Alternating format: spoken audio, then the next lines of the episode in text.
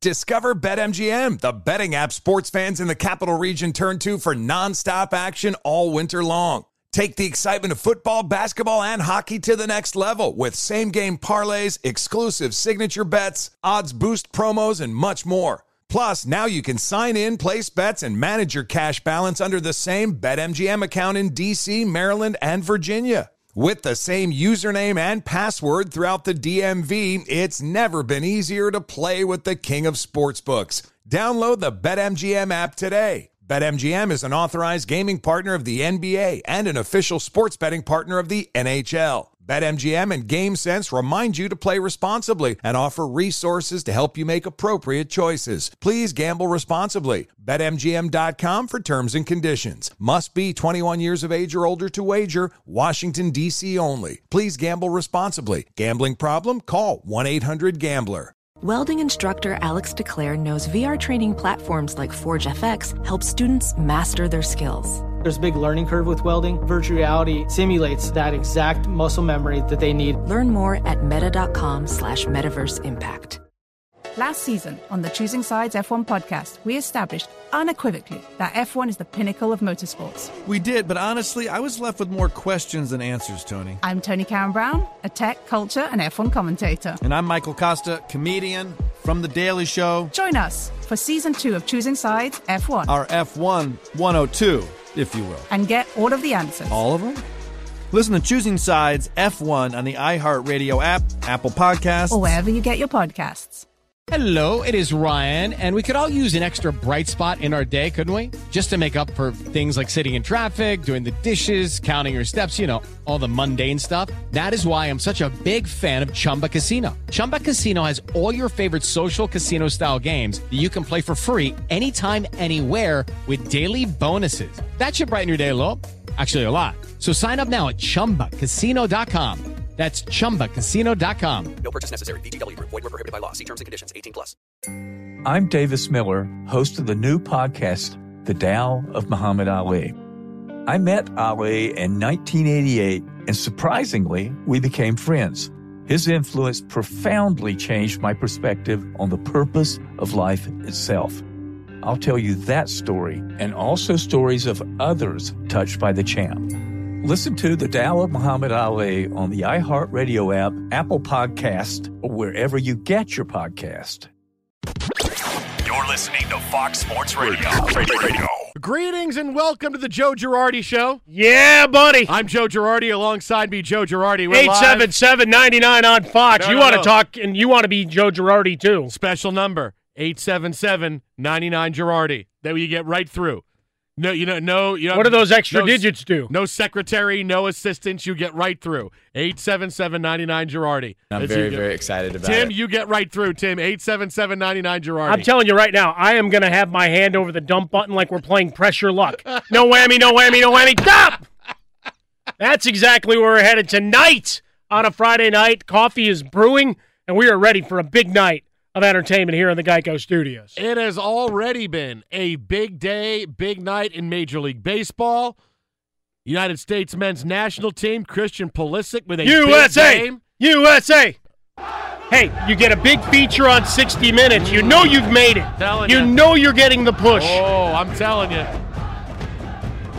Watch out. Watch out for the United States now.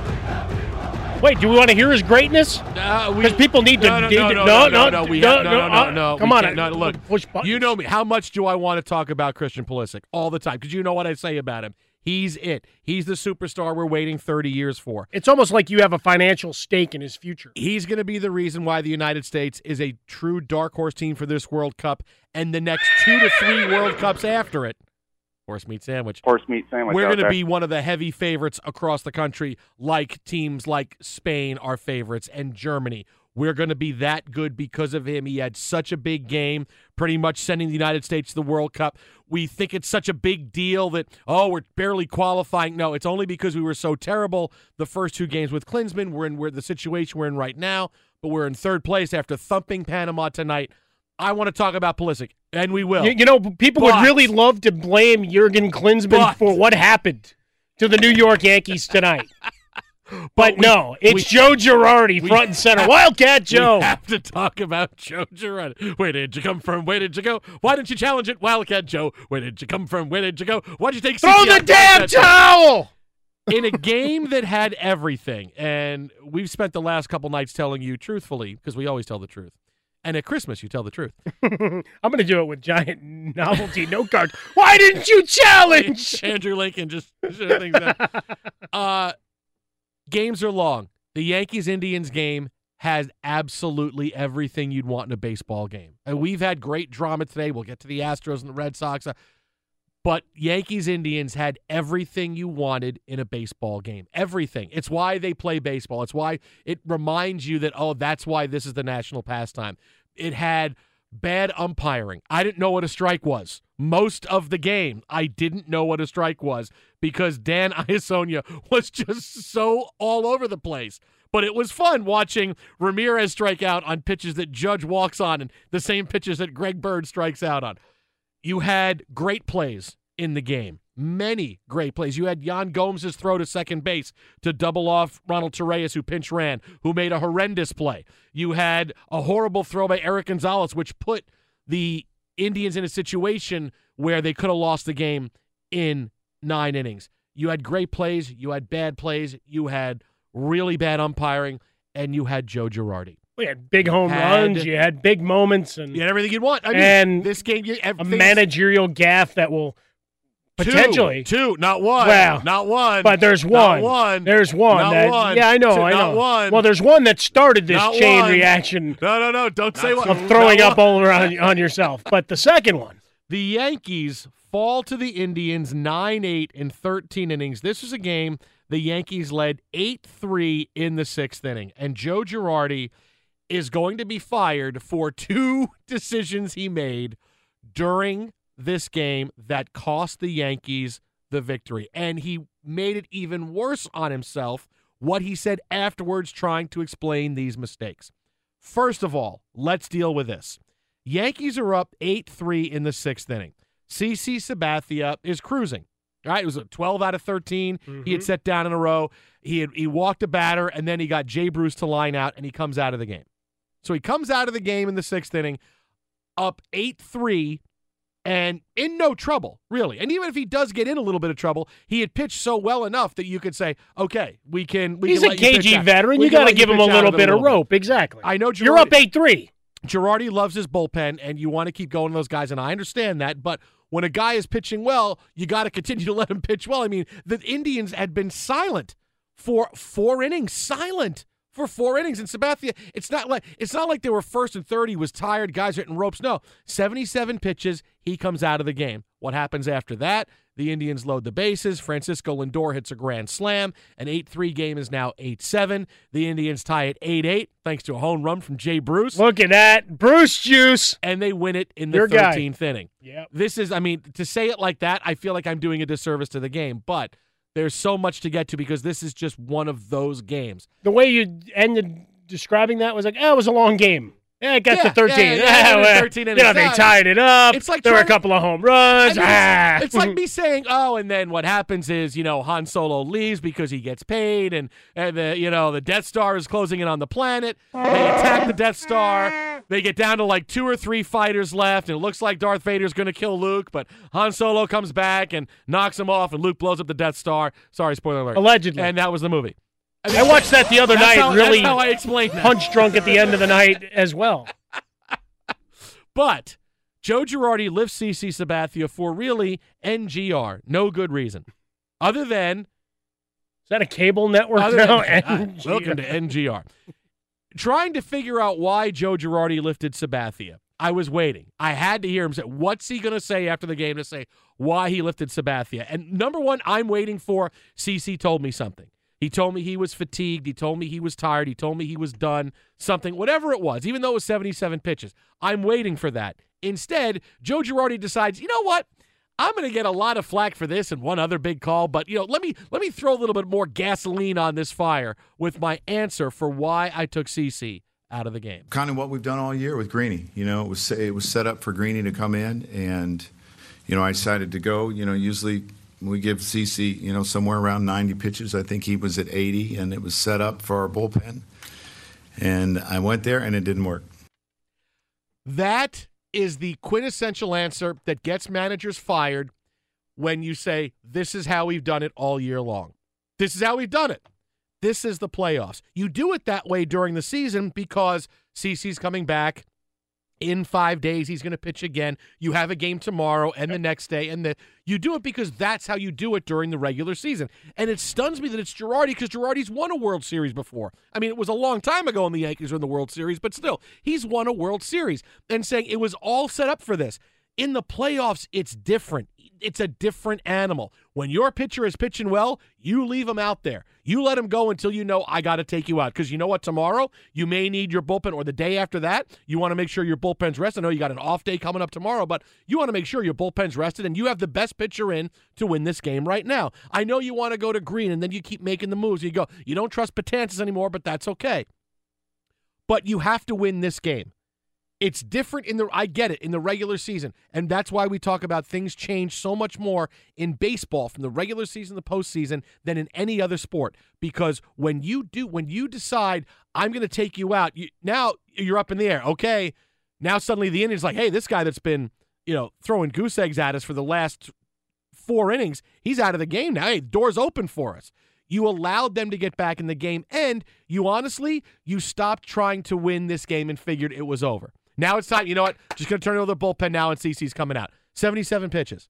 You want to take him out at 90? That's 90. Get him through six. Get him through seven. Let him keep pitching because you have to win this game. This is the game. You have, if you don't win this game and the bullpen blows it, well, what do you say? Well, you know, CC was there and and I brought in my guys. They didn't do it. We'll get back at it tomorrow. Uh, there's no tomorrow. You're down to nothing. You have to make sure you win this game. Lou Piniella did that in the early 2000s in a series against the Dodgers, and I never forgot it when he took out Carlos Zambrano in a game in which Zambrano was cruising, Mm-hmm. and he took him out, and they wound up losing. And he, he was throwing he was throwing zeros for six innings. And Piniella after the game said, "We're bringing him back on three days rest. Okay, that's why." You got to win this game. Forget about bringing him back on three days rest. You got to win this game. No, but that's and the- you know what? There was no three days rest because the Cubs got swept out of the playoffs. You have to win this game. And Joe Girardi said, "Ah, we're good. We got this game. Let's start looking at something else." And now their season's over. Yeah, now I'm going to start looking on the internet to see if there's any video of Zambrano after being taken out because he was a noted. Um, he wasn't calm, collected, and and you know a guy that just took the the hook from the manager very well. In this particular case, you got a lot of things at, at work. One on, one out. You don't have the fleet of foot. Carlos Santana, he's not running anywhere. And you look at the way Sabathia had run five strikeouts in his five and a third innings you have your bullpen, and, and that's that's fine. But you've already chased Kluber, right? You, you're at a point where you you've got to put the the dagger in. I mean, you, you have them exposed. You got into the, the bullpen. He didn't finish the third, right? Our bad starting pitching continues. So for Sabathia, at, at that point, 77, and, and you're a manager, you're a catcher, you got people charting pitches. You know damn well he's not at 90 pitches. Yeah, well, that I mean, answer. He's at 90. saying He's he at 80. 90? No, he's at 77. That you knew that, that was the worst. You knew that. You went. You are Don't you managing? Like, right. are, are you really not managing? Like, you know, I was playing words with friends, and you know, my sister-in-law went, and I had the cue, and I was down by like thirty. I wanted to make sure I got fifty points, so I kind of let other guys handle it. Really, you didn't know? Well, I was You into it in, until I had to do the dugout interview in between half innings, and then after that, I lost track. I mean, I, I don't get that. that. That's a huge difference to just flippantly say, "Ah, what was he at? 90?" No, no, Joe. You know exactly where he's at in his pitch count. That's one thing with a a starting pitcher that's pitched as many innings in his career as Sabathia's. You know damn well where he's at in terms of what he what limits he's approaching. So as much as you know, we've seen the quick hook and we've seen managers be very aggressive the last couple of years. We talked about it over the last two nights. You don't have a pitcher in trouble here. Like, unless it comes out that CC Sabathia said, I'm done, which at I- this point, an hour later, we would have heard this by now. I, I don't. An hour and a I half don't later, I mean, we would, would have heard this, and Sabathia would have said, Oh, yeah, I asked out. I don't. He's not taking skip off the hook here. I don't understand. 877-99 on Fox Twitter. At How About a Fresca, that's Twitter. At How About a Fresca, the Jason Smith show. I mean, that's just all of that is inexcusable. When Joe Girardi gets fired, fans will say the Joe Girardi game because you know in New York we name the games. Name games get named after players when things happen. It's you know, oh that was the Curtis Martin game. Oh that was the Rivas game. Oh that was the Sanchez game. No, this is a Joe Girardi game. If he gets fired, people are going to say ALDS game too, and people are going to go, oh yeah, you're right. Wildcat Joe.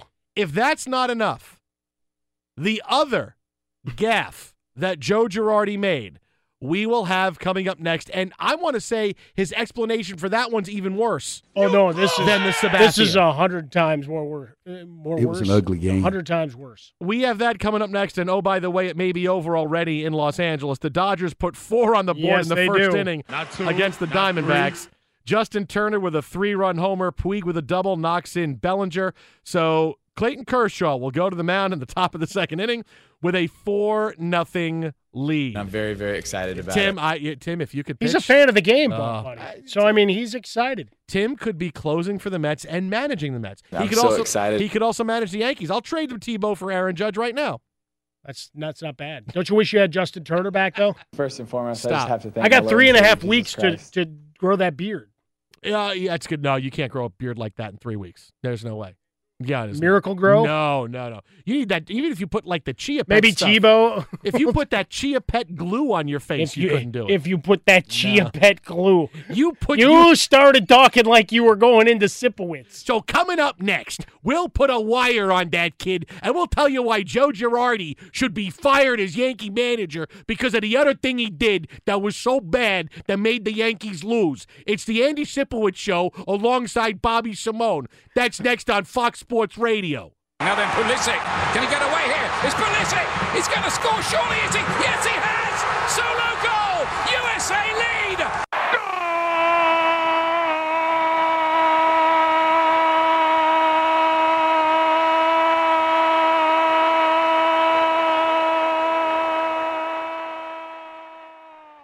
Fox Sports Radio, the Jason Smith Show. Please, Clarice, young Catherine is waiting. Don't be creepy. United States. Christian Pulisic. We'll get back to Joe Girardi and the Yankees in a second. However, pretty much solidifying that the United States will qualify for the World Cup for nothing. United States beats Panama tonight. Pulisic within a phenomenal game scores the first goal for the United States, almost scores a couple minutes later, sets up the next goal, and then leaves the game after Panama repeatedly tries to injure him throughout the rest of the first half and into the second. I maintain what I've been saying all along. Everybody's sleeping on the United States. Their problems have been solved. Look at the team since Klinsmann has been fired. They've been playing extremely well, and Pulisic has shown that he is the next great superstar in soccer. We're going to be a dark horse now in the World Cup, and we'll be a heavy favorite the next two to three World Cups. Keep doing that horse meat sandwich. Although, you know, it is something that happens in Italy, we hear. So, you know, there is that.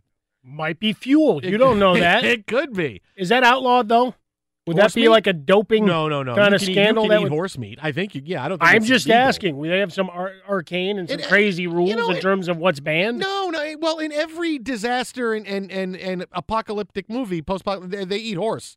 Like there's always a horse running around. You go, oh look at that pretty horse, and then thunk thunk thunk. They all take it out with arrows, and then sure eating horse.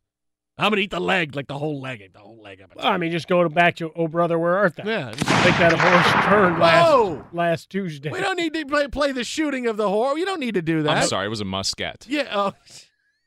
little, little too far, little little too on the nose, but Uh, but just really quick on Pulisic, who they took him out of the game after he got uh, stepped on his calf.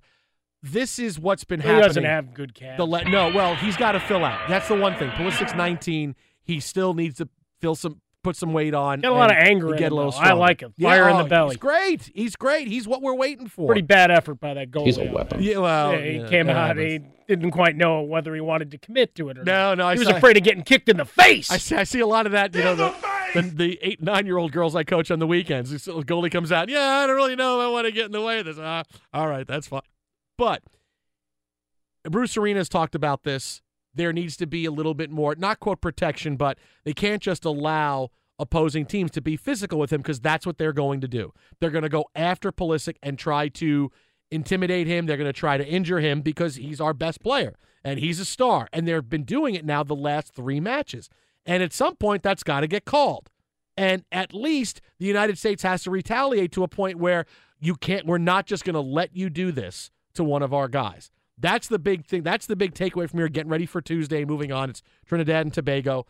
And is that we got to they got to figure out a way for this not to happen to Pulisic and to get it starting called because that's what's happening. I mean, he went down and I was like, boy, this is not him faking it. He got up and he you know he mm-hmm. went to the sideline and Sure. they let him run around a little bit and then they put him back in. They took him out. I mean, I I said it's three nothing. We got to get him out. Got to get him out. Can't keep him in the game because that's what's going to. They're just going to continue to go after him and try to injure him, and that's got to change. Referee, they have to start calling it, and we have to start policing it. Well, and that becomes the big question of how quickly do you get the reputation to where you get those calls and said protection, right? We we talk about it in every other sport that we discuss here in the Geico studios.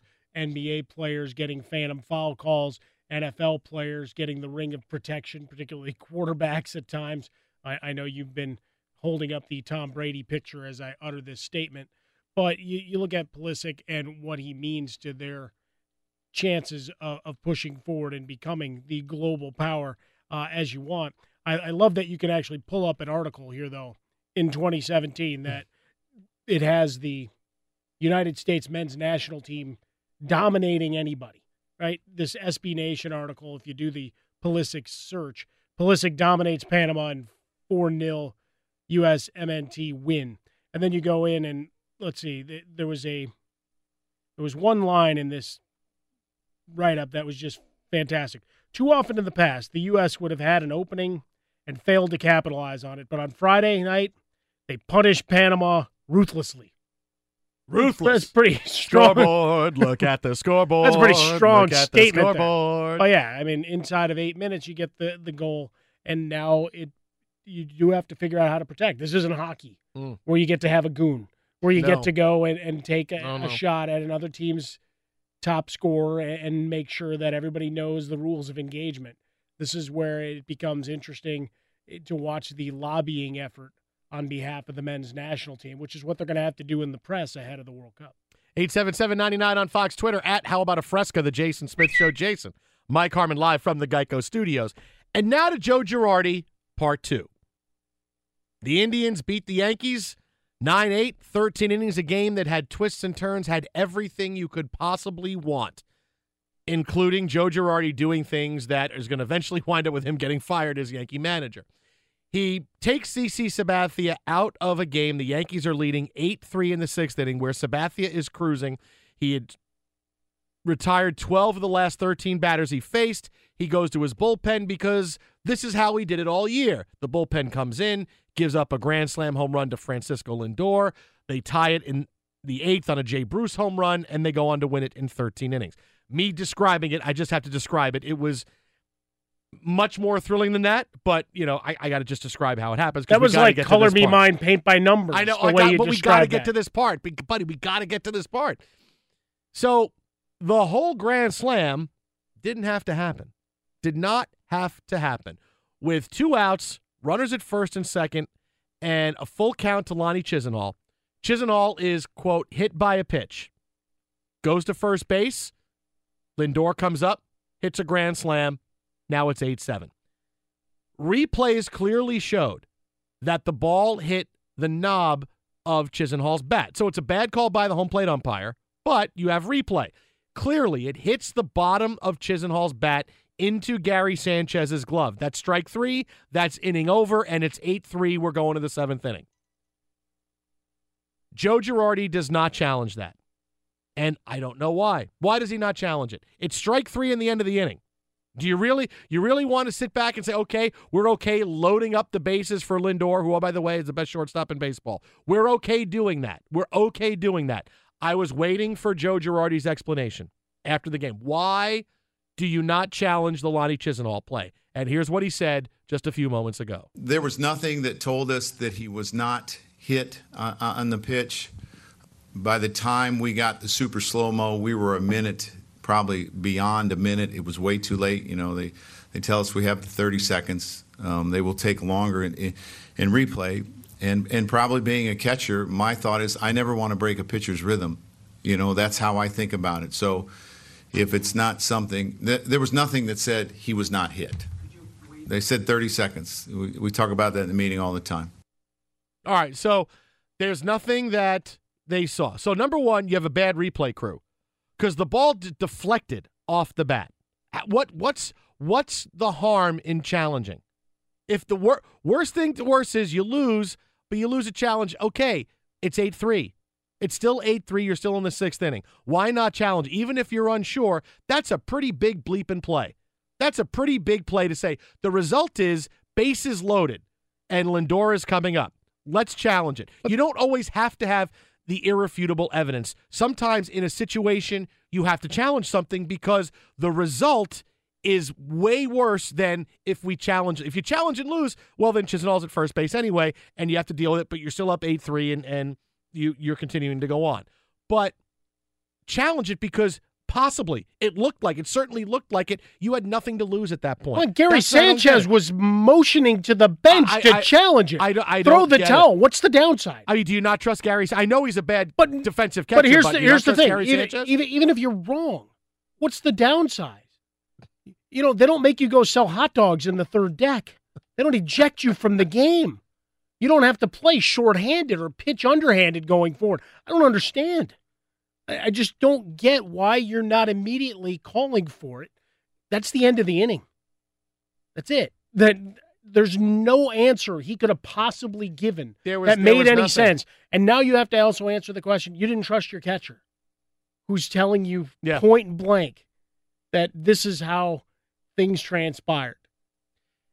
and then to say as a catcher, I as a former catcher because he played that card a lot during the press conference. He played it a lot. As a former catcher, I don't want to disrupt a pitcher's rhythm when he's out there. That was his other thing. I didn't want to go out there and disrupt a pitcher's rhythm when he's out there when he's got to pitch. Whoa, you know what? These are big boys now. They this this is the ALDS. This is not August 12th. This is not July 17th. This is not May 14th. This is the ALDS, and I'm sorry, but your pitcher really you, you, you're you're coddling him that much. I don't want to take him out of a rhythm. You're out of the inning. You're out of the inning if you challenge and win. If you challenge and lose, he's got to go make pitches. Okay, I mean, you're, you're I, I don't understand why this is supposed to help you. You don't have to give up a game check. I- I, I- am I'm reading all the rules, going, Where, where's wanna- the I downside? a pitcher's he rhythm. falls into a pit of destruction. I, mean, when when there is not I don't get it. There is not one time. There is not one time I have seen someone say or it being offered after a bad replay challenge goes, "Oh, we tried, we challenged on replay, we didn't get it." Where a pitcher or a manager has said, "Oh, you know, sitting around for that 3 minutes, that really that really hurt it. That really hurt us." Well, you know, our guy would have struck the other guy out at that. That's not the case. I mean, Joe Girardi has decided, you know what? Now things are bad enough for me. I'm going to give you the worst answers possible when it comes to why I did what I did. It's like it's like managing 101. I I, I don't understand. when when is there going to be a bigger moment in that game? Uh, none. When That is there going to the be moment. a bigger moment in that, That game where you have to save the challenge for good? Twitter at How About a Fresca. That's Twitter. At How About a Fresca, the Jason Smith Show. Jason, Mike Harmon live from the Geico Studios. Coming up in one minute, we'll get to the big slate of games tomorrow in college football and then more baseball after that. But first, let's talk to Tom Looney. Find out what's trending. Well, big baseball day and night in America just underway at this late hour. Dodgers and Diamondbacks in Los Angeles. Justin Turner overdrive taking care of business for the Dodgers. A three-run shot in the bottom of the first inning. Yasiel Puig added an RBI double. We're now in the bottom of the second. La La Land. Dodgers four. D-backs absolutely nothing. Cubs Nationals game one went to Chicago. Kyle Hendricks outpitched Stephen Strasburg. Cubs swatted the Nats 3 0 to take a 1 0 series advantage. N O T H I N apostrophe. Yankees Indians game 12 went 13 innings and ended dramatically on WMMS Cleveland. into the corner. Here comes Jackson. The Indians win it.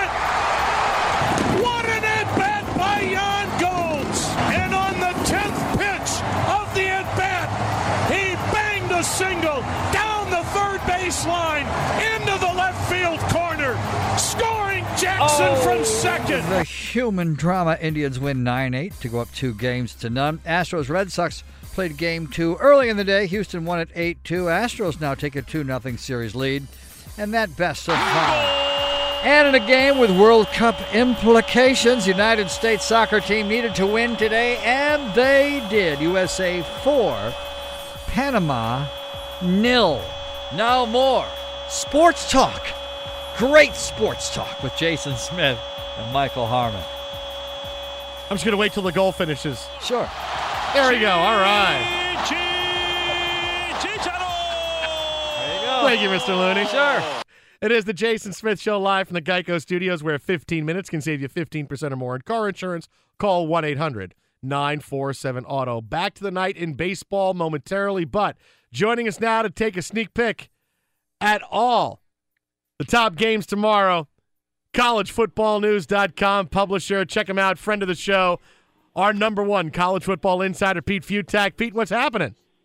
I had a hard time tonight with I, I tried kept try to keep timing it to get when the Indians were up with the Cubs game, so I would try to see when the final at bat would come, and I missed everything. I, I managed to whiff on. I went and talked to the the daughter for five minutes, came back, and all of a sudden, oh, now I got to find this on the internet somewhere. Well, that's okay. You It know was what? a tough viewing night. I'm a professional. I should be better than that. It's okay. You still had a better night than Joe Girardi did. So you're you're you're absolutely okay.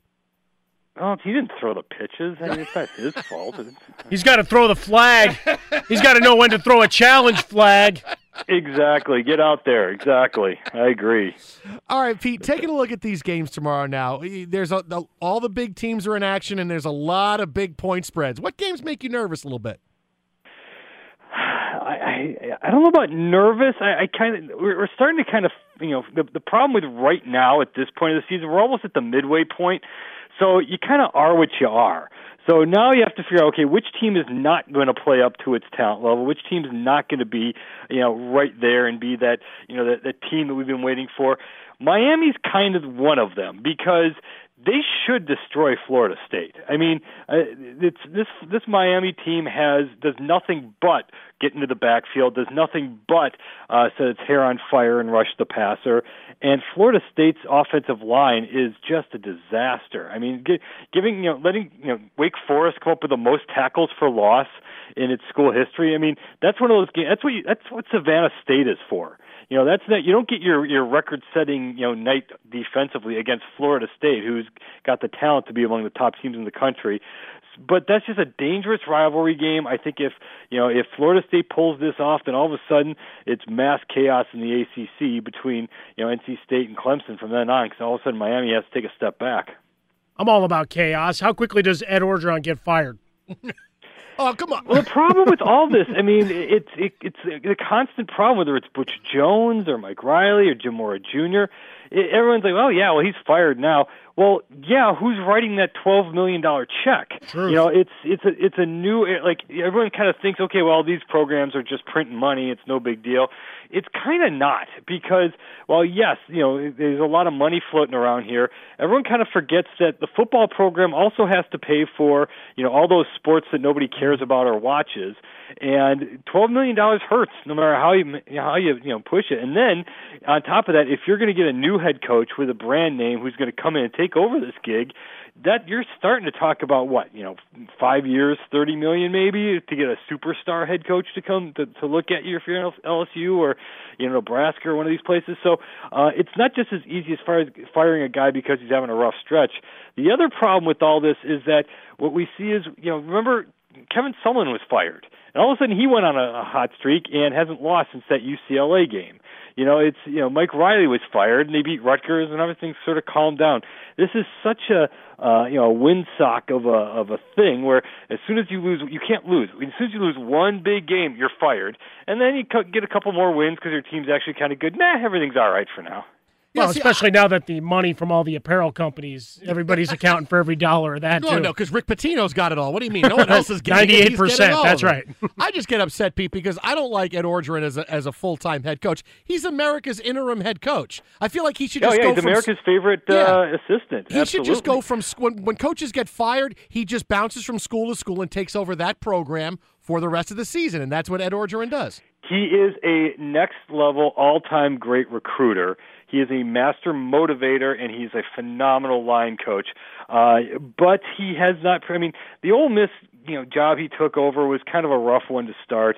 Uh, it wasn't like it kind of was. It Miss has always been sort of a tough uh, a tough play. And you know, as we figured out, you know, why did it turn good? Well, there was a few other issues there under Hugh Freeze. Uh, so it's not the easiest of jobs to to take. Uh, but uh, let's give this a little bit of time. The problem that LSU has, though, is it's got all the talent in the world and a lot of their talented guys aren't really playing. You know, so when you've got injuries to Derrius Guice and Arden Key's not exactly 100%, and now you've got sort of the, the thought process out there that, all right, wait a minute, this is the program that was cool with Leonard Fournette skipping a bowl game. Like, is is that sort of the culture that's going to kind of kick in that, you know, if I'm a top 10 pick, why am I playing college football anymore? And which is the correct, you know, thought to have, uh, but you know that's not what you want to have when you got all these stars around. You follow him on Twitter at Pete Fiutak. That is at Pete Fiutak, the publisher of collegefootballnews.com. Check it out, a preview of all the big games coming up tomorrow. No one better. Pete, as always, but appreciate it. We'll talk to you next week. Later, guys. See you, buddy. Get, find me that Wildcat victory tomorrow, will you? Where did you come from? Where did you go? Gotta get a victory for Wildcat Joe. Where did you He come needs from? Where did you go? He needs a victory in the worst way. Homecoming weekend, Penn State. That's how you pick homecoming opponents if you're at Northwestern. You say, bring on your best. Saquon Barkley, take that. I didn't challenge the HBP. Wildcat Joe. Where did you come from? Where did you go? I took CC out. Wildcat Joe. You just like saying Wildcat Joe. I love Wildcat It makes Joe. no sense. Just No, throw it in the middle of a line. I just Wildcat Joe. It makes no difference. You're just the guy in the corner. No matter, ah. just someone else is doing the singing, rapping, whatever. You just keep going. Wildcat Joe. Wildcat Wildcat- Joe. Get in rhythm. from? Where did I just saying Wildcat Joe. Fox Sports Radio, the Jason Smith Show. Jason, Mike Harmon live from the Geico Studios. Coming up next, more from the night in Major League Baseball. Clayton Kershaw cruising. Two outs in the top of the third inning. The Dodgers, with four in the first, have a 4 nothing lead over Arizona. And straight ahead, we will double down and tell you something that is even more true about the big action today than it was when he told you about it yesterday. Challenge that hit by pitch, Wildcat Joe. Just a whole bunch of Joe Girardi sound bites playing over this.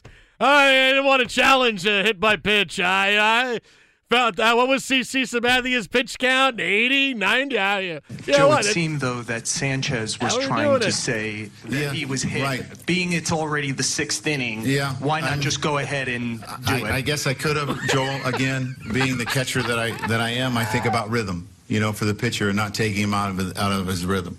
Being the catcher that I am, your catcher is the one saying, challenge this play. Now, as the Miami sound machine, if they taught us anything, they oh. taught you that the rhythm is going to get you. No, it's think always about going to rhythm. get you. You know, Yeah. for the pitcher and not taking him out of his, out of his rhythm.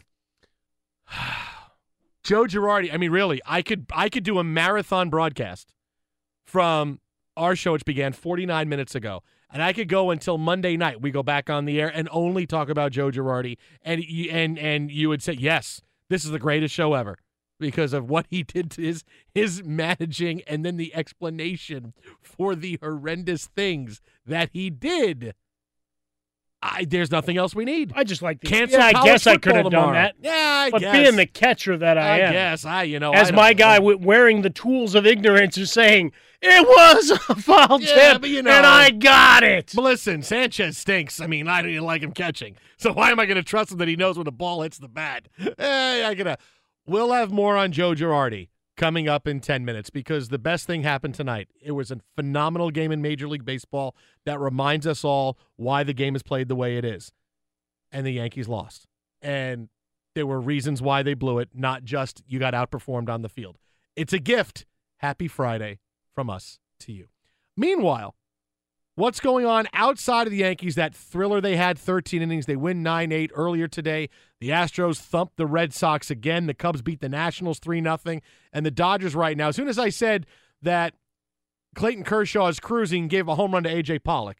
Oh, that was a Um, blast too. yeah. Man, that was the screamer that was in the seats. So, so sorry about that, Dodger fans. Everybody hates me here right now. As soon as I said he is cruising, oh, there's a home run. Uh, but 4 1 Dodgers as they bat in the bottom of the third inning. And look at Curtis Granderson. It's the. Grandy man. But last night we told you, and you know, it was up all day today on FoxSportsRadio.com. It was on the tw- uh, Twitter feed. I kept retweeting it.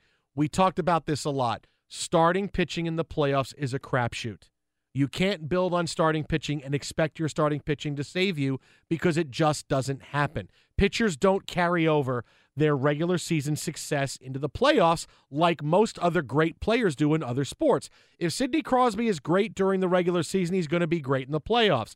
If Aaron Rodgers is great during the regular season, he's going to be great in the playoffs. That's how it goes. But how many starting pitchers that are great get pounded in the playoffs? They could pitch great, but many times you see them pitch terribly. It's overrated. Look at just today. Forget about the first few days. We talked about them. I'll just give you today. You thought Corey Kluber would be phenomenal today. Thought he would just come out. I mean, look, the Yankees, they're down. They just had their bats quieted. Now you got Klubot on the mound. And what happened? The Yankees knocked the crap out of him. You thought, all right, Pomeranz is going to come back. He's had a big season for us. He's exactly what we need. No, and he got killed. Keuchel pitched well. Okay, Strasburg pitched well till he got into trouble and and uh, and gave up a couple of runs, but there was an error that really deterred that inning where the Nationals gave up two to the Cubs. Kyle Hendricks pitched well. Did they expect him to pitch really well? It was kind of a crapshoot. He happened to pitch well.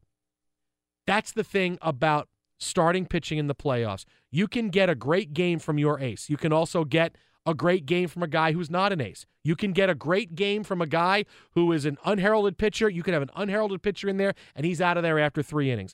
This is why the whole reliance on starting pitching. And when your starting pitcher, when your ace, when a guy like Chris Sale gets hit, mentally that destroys you. The Red Sox were destroyed coming in today after that. They thought, we're going in here. We're going to. We got Chris Sale going. We got no problems. Sale gets beat, and what happens? If Kershaw gets beat, what's going to happen to the Dodgers? They will fold. They will absolutely fold. The mental momentum that goes from one team to the other when your best pitcher gets beat is immense. I'm not saying don't have good pitchers on the team. I'm saying don't worry and go crazy about throwing guys out there who, all right, here we'll load it with all these great pitchers because they might not pitch well in the postseason. It's just the way it is. Well, you still want to be set up. You you want to have your two to three that you trust beyond a shadow of doubt. I mean, we look at this Dodgers squad, and, and just because as we're sitting in the Geico studios here in Los Angeles, and we've got Dodger jerseys and shirts and hats and probably unmentionables along the way. Wow, you think people have. Dodgers underwear? Why not? Really? I don't Maybe think some so. These are guys. No, these are guys. They're not wearing Dodgers underwear. Maybe they're not being dressed by themselves. No, Maybe not. someone's saying, "Hey, you should wear these. These will be cute." No girlfriend, significant other. I other got Dodger say- socks. Socks are Socks? okay. No, socks are a fashionable Okay, thing. now. no underwear though. But if you go Yeah, Red no. Hot Chili Peppers, the sock becomes something else. But Yeah. the idea being that you've got people that are looking at this squad. You've got Kershaw and question mark, right? Rich Hill sitting Mm-hmm. in the two hole. Do you feel rock steady that Rich Hill, Hill's your guy? No. You brought in Yu Darvish. You feel Yu Darvish is the rock solid guy?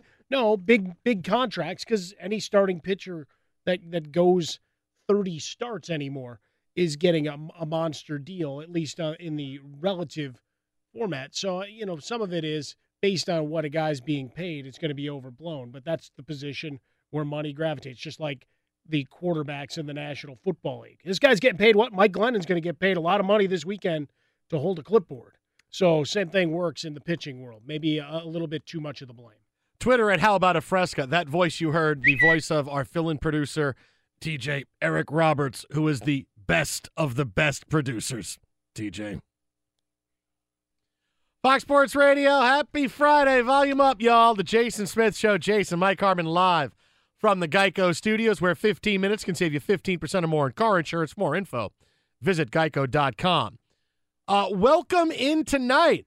Altitude 950 in Denver, our show officially debuting tonight on there on a couple of nights during this week. And now we're going to be on every night, Altitude 950 in Denver. Thanks to everybody for making this happen as the show continues to grow. And I, I couldn't be prouder of everything all you guys accomplish in this room, outside of this room. Uh, We've gone from, I believe, 260 affiliates when we started. I remember when we started, um, our program director, our boss Scott Shapiro, said, "Oh, you know, your affiliates probably aren't going to change that much. You know, to be around 260. It's where we're at." I said, "Okay, that's fine." And now we're at 340. So that's pretty damn good. It means I should have a you know, we should each have a, a affiliates clause in our contracts. So pretty happy. Seems like that. there should be some extra language put there in. Maybe a, a field trip or two to Denver. I got Uh. a lot of friends in Denver. We can go have a good time there. And I've been drinking Coors Light since I was 17, since I was 21. Nicely so done. I have that. Look, I, I loaded up the coffee pot. We can put that in a thermos. We could be there in, in no time flat. All right, I like that. Road I trip. like road trip. Road trip. Go to Vegas now. We're going to Denver. Oh, well. What's wrong with that? No, I, it's There's a, lots it's a- of things you It's can a do in longer drive. though, That's to Denver. okay. I mean, it's a long drive. You're my best Denver. friend. Yeah. That's what you tell me oh, every well, night. First time you told me, I've been saying it for three years. First time you ever said, "Ah, you're my best friend." I say, "Oh, it's my best." But you friend, notice my how I said it. You're my best friend. That's what you tell me every night. You said it very sarcastically, like, "Ah, you know, he says he's my." no, best there was a lot of positivity. Tysher, did you not feel the love tonight? It was like a subtle backhanded compliment right there, Harmon. Wow. Yeah. Yeah, there you go. See, yeah, see what happens when when everybody on the show decides I want to troll you. Ah, see how that feels now. Yeah, huh, huh, huh. See how that? Yeah, huh, yeah. You're usually in on it. Now they turned on you. it's the Mike Harmon show. I, exactly. That means I'm now getting big time. So we're going to have to get that open finish that much faster, Tysher. I know I need to. As soon as everybody in the room turns on you, means you're you're the guy whose uh, name is in the bright lights. Uh, but again, thanks to everybody making this happen. Happy on Altitude Sports 950 in Denver, home of the Nuggets and the Avalanche. So there you go. We're on. We're rolling. We're ready. Joe Girardi was not ready. No. Joe Girardi was not, ready, ready. for prime time tonight. Uh, right now, middle of the fourth inning, Dodgers lead Arizona four to one. A three-run homer by Justin Turner in the bottom of the first inning. Puig, your friend, hits a double, knocks in Cody Bellinger. Yeah, but did you see the D-Generation X chop he did to his crotch after he got to second base? Yeah, well, well, It's one of the great gifts going Yeah. around the world. crotch chops are very difficult to pull off and not look like you're 11. So the fact that he was able to pull it off, I he think was jubilant. Okay. Uh, no, He was getting the crowd fired up. He was like Serrano. Because we were already you at have pitch. no mabbers, mabbers. you have no mabbers. I mean, we were at pitch 39 before there was an out recorded in the bottom of the first. Yeah, not uh, not Taijuan Walker's night. So far. the question though is the as we get to Joe Girardi momentarily Yeah. is after the game the, the first thing I'd want to ask Dave Roberts is whether they'd set the clocks back in the clubhouse to fool Clayton Kershaw about the start time. We know how superstitious he is and regimented and anytime you take a minute away he gets salty. I think you'd have to. You, I mean, Clay, although at, at this point they probably have done that so many times. Clayton Kershaw probably thinks it's Wednesday and it's noon. Ooh. And That's deep. Change it so many times. Just think about that for a second. And now he's waiting to see what's on Wednesday night primetime television. He'll throw his remote control at the TV.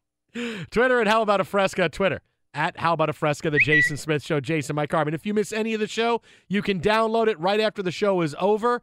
It goes up on iTunes, Google Play, Stitcher, FoxSportsRadio.com, iHeartRadio app, many places to get it. iTunes, Google Play, Stitcher, FoxSportsRadio.com, iHeartRadio app. Download, listen to the whole show, whatever you want to listen to, just parts of it, the best parts, the parts where I do impressions, the parts where I tell Mike Harmony is my best friend. Whatever you want, it's there for you. Rate us, give us five stars, and we'll love you forever and ever and ever. Take off your uniform. One guy who I'm telling not to listen to the show tonight and the podcast is Joe Girardi. No, no, no. He should This hear this. no- He should Oh, hear I don't know. every word of it. I don't know. Joe Girardi. When Joe Girardi gets fired, Yankee fans are going to go, yeah, game two ALDS. Enough said. Is there a mic I could drop? Because I'm just going to drop this mic, like right here. Like my dad came on the show last night and said his favorite ball brother was the fourth ball brother, Lamouth. That was that was a big drop. the Pretty good. You guys, you sure you hadn't already worked that bit? No, that my dad, my dad came up with that. That He seemed like it. you were working like a ventriloquist on that. No, that was my dad. I told him today when, when he came over the house. Came over the house bright and early today. Hey, what's going on? I said, Dad, you killed it last night. Everybody loved it. We're going to do Ask Walt again next week on the show. He goes, Oh, well, you know, maybe I'll be around. Uh, next Thursday, I have a thing. I'm like, Yeah, okay. Like I won't If this say. in any way impedes my future discussions about my employment status here in the Geico Fox Sports Radio studios because part of mine is getting cut out to Walt, we're going to have problems. Uh, you know, I, I got a radio show that I'm kind of on. I, you know, just kind of. You know, Is that, is that going to be the pickup line for Walt? you know, I kind of do a thing. I'm on the radio. My son's on the radio. He's on uh, uh, Fox Sports Radio, and uh, uh, yeah, so uh, Liam, you want to leave? oh, go back to your place. That's Yeah, a yeah, closer got- line right I got, there. I got, I got like, I got like four episodes of NCIS on the DVR, so I'm gonna watch that if you just want to kind of hang out. So what do you say? but Joe Girardi on the hook for two of the most egregious managerial errors you could possibly ask for in a game. Yankees Indians, to be fair, this was a game that had everything. It had everything you would want in a baseball game. You had questionable umpiring because I mean it. I, I didn't know what a strike was. Dan Iassogna was all over the place tonight. I mean, he's all over the place for both teams. So it's not like, oh, the Yankees had an advantage. I don't think anybody knew what a strike was. Strikes that were strikes to, to Greg Bird were not a strike to Aaron Judge, which were not a strike to Ramirez, which were a strike to God. It was crazy. You had great plays. You had big plays. You had Lindor's grand slam. You had Jay Bruce's home run. You had Yan Gomes throwing out Ronald Torreyes, who came in the game to pinch run in a game that in, in a situation that the Yankees could have wound up winning this game in nine innings instead of the Indians taking it in extra innings nine eight. There were great plays. There were horrible plays. As we mentioned, Torreyes getting picked off second base, Gonzalez airmailing a throw to first base that put the potential game winning run on second. But it will be known as the Joe Girardi game. It's it's that's how it goes in New York, and people are already talking about. it. I'm not saying I, I came up with this. Other people have been talking about it on social media because we name games. As New Yorkers, we name games. The name, games are named after people, famous games, because of what they did or didn't do in that game. And this is the Joe Girardi game. Game two, ALDS in Cleveland, and when he gets fired, everybody's going to say this game is why. The first thing for Joe Girardi, he takes out CC Sabathia in the sixth inning, one out, with the Yankees up 8 3. Sabathia has thrown 77 pitches at this point. And he comes out of the game. Yankee relievers come in to proceed to load the bases. Lindor hits a grand slam, and instead of 8 3, it's now 8 7 in a game the Yankees would go on to lose. Sabathia had been cruising 12 out of last 13. He was, it was a machine. It was boring. You know, watching the game, I'm going, this is, boy, Sabathia's got it moving. He really is. You know, all the. But doesn't it get you excited though? When you get the older, the older pitchers, the elder statesmen. I mean, because we celebrate Bartolo Colon. Oh, and I- CC Sabathia is, isn't that far off at this point in his career. But look, Sabathia has had a decent year. You know me. I'm still, I'm still bearish on Sabathia. Fourteen and five, three six. Yeah, uh, you know, but I'm I'm still look, this is a team that hit the ball a lot. I'm still I wasn't sold on it, but I'm saying, wow, I got to say great things about Sabathia tonight because he pitched that well.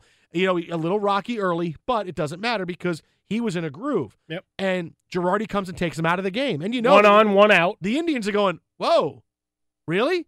I mean, he, he, he walked a guy, and then Bruce lined out to short. He was cruising 77 pitches, and he takes Sabathia out. And I couldn't wait to hear why you would do that when you have a pitcher that is pitching that well. When you have a guy pitching that well in, you leave him in because you're trying to win the game. And then Joe Girardi afterwards, in a game that, like I said, when he gets fired, they'll look back to this game, and it may not be too long from now. When Terry Collins is managing next year, forget it. Then everybody in the bullpen is pitching every single day, whether they want to or not. Here is Joe Girardi's answer as to why he took Sabathia out after six and a third. kind of what we've done all year with Greeny. You know, it was it was set up for Greeny to come in, and you know, I decided to go. You know, usually we give CC you know somewhere around 90 pitches. I think he was at 80, and it was set up for our bullpen. And I went there, and it didn't work. That's true. It didn't work. Whenever I hear a manager say that's how we've always done it, I know that's a strategy that's doomed to fail. In the postseason, it's different. It's everything is different because it's not about winning tonight and then we have a game tomorrow and then we have another game, then we're off and then we're this. Baseball predicated on the everyday during the regular season, I get it. Hey, we're pitching well, we're up 8 3. I can save CC a little bit. You know, he's an older pitcher. If I save him at 77 pitches here and don't stretch him out to 90 or 92, whatever it was, I, then, then I, I understand. And I'm expecting my bullpen to come in and pitch well. But this is the playoffs. You absolutely have to have this game. This is a, basically a win or go home game. You're down 2 nothing if you don't win this game, and the series is basically over. And he decided, just like we did during the regular season, Can't manage that way in the postseason. So many things are different in the postseason. Baseball changes the most of any of the major sports from the regular season to the postseason. And Joe Girardi, and it shocks me because he's a guy that's won a World Series, has decided to say, "Yep, I'm doing it just like because this is how we did it." I went to green, and then he has his relievers all set up to go. I get it, but this is about today. And CC Sabathia had put the Indians to sleep, and everything was fine. And you decided I'm going to mess with that and take him out just because that's how we did it all year long.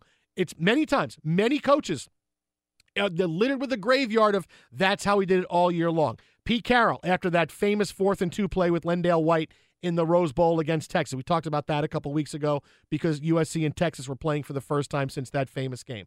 When Pete Carroll was asked after the game, hey, why didn't you have Reggie Bush on the field? Why did you run Lendale White on fourth and two? Texas stops them. They go down and get the touchdown to win the national title. Pete Carroll said, nope, that's how he did it all year. Uh, okay, this is one play to win a national championship. You got to do things a little bit differently. In the playoffs, it's different. And the best coaches get that. The best managers get that. Joe Girardi didn't get that. It's almost like he felt we're, we're okay. I can save Sabathia because we have this game. It's 8 3 and everything is all right. I can say, and then when I bring him back later in the series, hey, he's a little bit fresher. There may not be a later in the series now. So now he's outsmarted himself because, oh, we'll take CC out. He's getting to these pitches. This is when your guys are in. CC Sabathia is getting paid a buttload of money that he does not deserve. This is when you leave the guy in when he's pitching this well. I don't understand Joe Girardi. He negotiated it. He deserves every dime of it. Stop doing, going into your communist ways. Stop that. Wow. I'm just saying, over this over the course of this contract, he's not lived up to it. But okay, Okay, well that's fine, but you know, in the end, he, when he was up for his contract, he didn't do anything but say, "Here's what I want." And someone was dumb enough to say, "Okay," and that's all it is. Well, that's no, the way the my po- marketplace but my- works. My, point was that the Yankees said, "Okay, this is what we're paying Well, you but to you- and do." right, but you gave him. You got to give him the opportunity to finish that so, inning. So you're going to stay in this game for a little bit longer because you're pitching great. Well, but that's just it. Five strikeouts in five and a third innings. You're talking about 12 of 13 batters, one on, one out. Why don't, what are you waiting for? He's not Why- in trouble. Why? there's, there's no reason I- to. There's no push None. to get into your bullpen. It's not that he's taxed. He's at 77 pitches. So unless there were was some definitive word that upon heading to the mound, Sabathia had given a sign saying, I'm done, which to this point, there's been none of that. How do you take him out and, and try to excuse it as, well, here's our, our blackjack card that you get in Vegas for 99 cents that you can take to the table with you. Okay, here's where I stay, here's where I hit, here's where I go to the bullpen and I bring in Greeny. No. no, it's the it's playoff baseball. You're already ahead in this game. Not only are you up 8-3, you chase Kluber. You chase Kluber quickly and got into their pen. And you're you're playing with house money. And this is one where you have to uh, give him the opportunity. He's earned that opportunity to finish that inning. You don't want to bring him back out for the next inning, that's fine. But there's no reason to yank him at, at that point. You, you hadn't seen things destruct. There's been nothing in the pitch counts, nothing in those at bats and sequences to say, you know what, they're on him. He's lost his stuff. Yeah, I, I if there was one thing, the what I was waiting for honestly was hearing Girardi say, "Hey, CC told me he was tired or had to come out." CC said, "You know what? I'm Right. done. I'm just I'm out of gas for whatever reason." And okay, because then you got to take the guy out. But there was none of that. There was Joe Girardi completely outsmarting himself, forgetting this is the most important thing is winning this game. And I get you think you have it, and you think that, but there's no. But why would you do that? Why would you do that? I I I that I, that fails to pass muster with me. Well, we always go to the whole second season. We talk about it all the time. It it plays differently, mm. New heroes and new ways to do it. And and yes, you get caught up into some of the new thinking of if my starter's in trouble, I'll make the quick hook. He's not in trouble. So it's the exact opposite of everything that we've seen.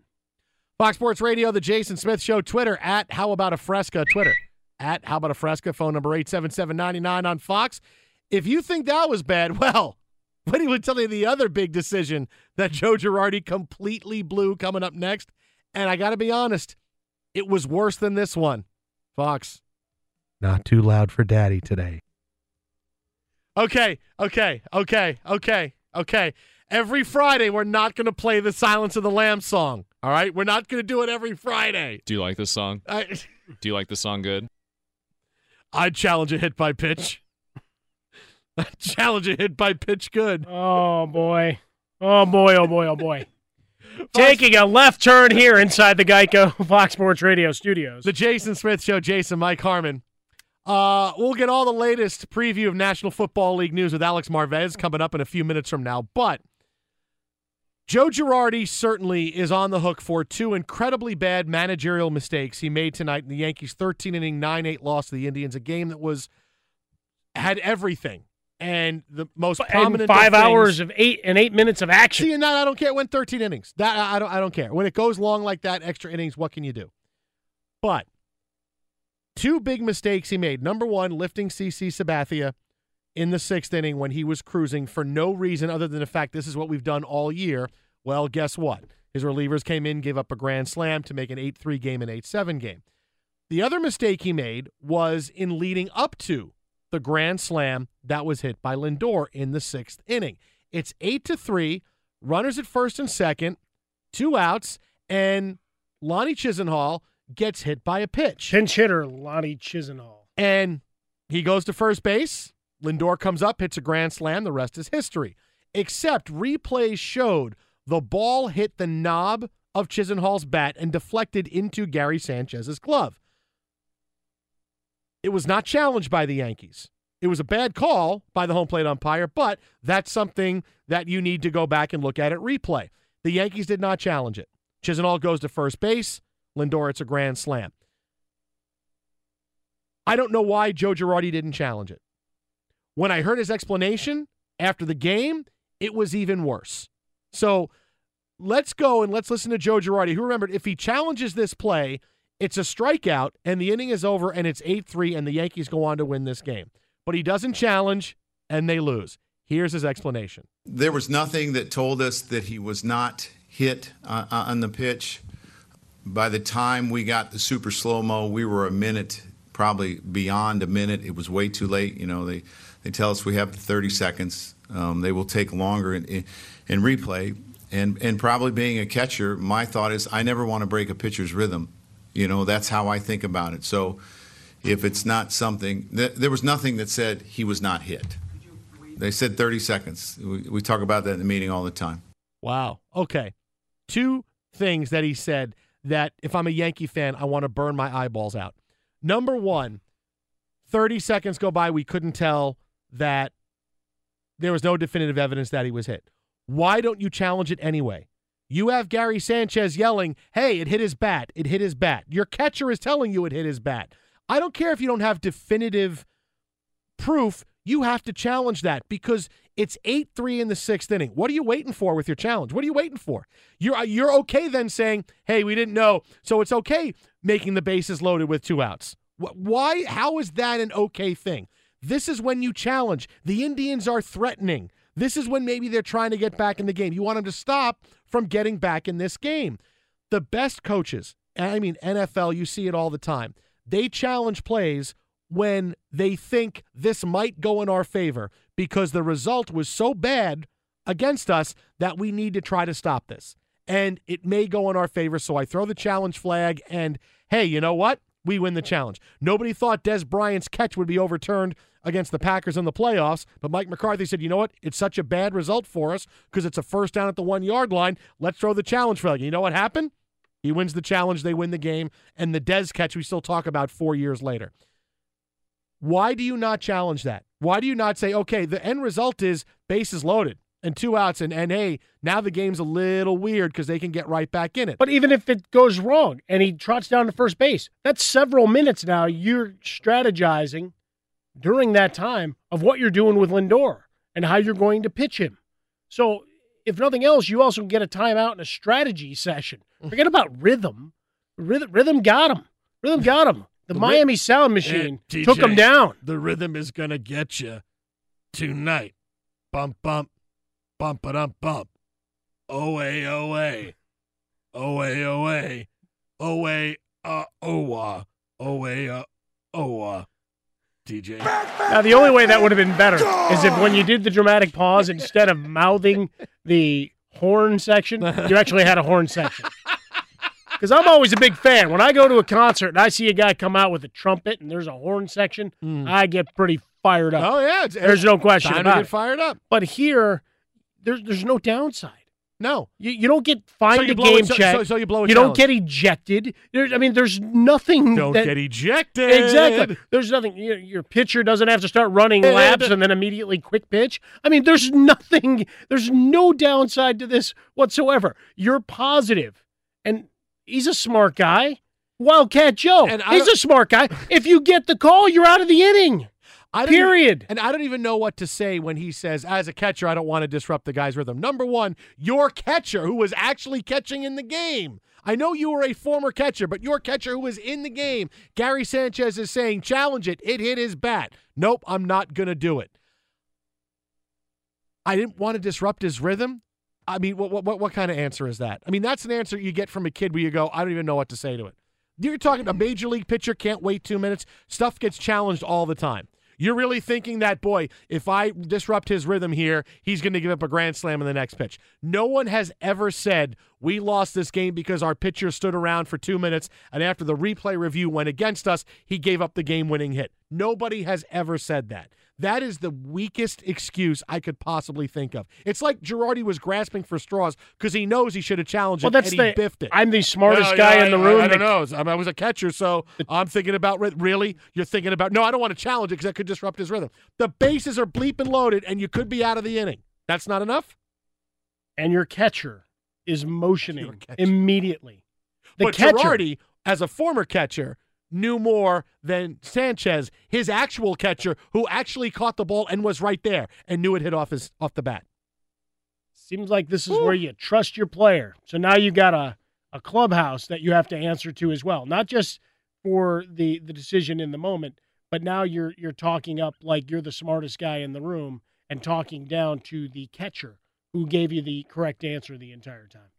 Twitter at How About a Fresca. Twitter at How About a Fresca, the Jason Smith Show. Jason, Mike Harmon live from the Geico Studios. Coming up in one minute, all the latest news in the National Football League. But first, let's talk to Tom Looney and find out what's trending. Yeah, today is all about baseball. Big baseball day and night in America. One game being played at this late hour in La La Land. Dodgers and Diamondbacks, game one. Justin Turner overdrive, taking care of business for the Dodgers with a three run shot in the bottom of the first. Justin also drove in a couple of runs in the bottom of the fourth. Yasiel Puig has two RBI. Top of the fifth inning in La La Land with the Dodgers and from the Diamondbacks, seven to one. Cubs Nationals game one went to Chicago. Kyle Hendricks out pitching Stephen Strasburg. Cubs swat the Nats 3 0. That's N O T H I N apostrophe. Yankees Indians game two went 13 innings and ended dramatically on WMMS Cleveland. Sent into the corner. Here comes Jackson. The Indians win it. What an at bat by Yan Gomes. And on the 10th pitch of the at bat, he banged a single down the third baseline into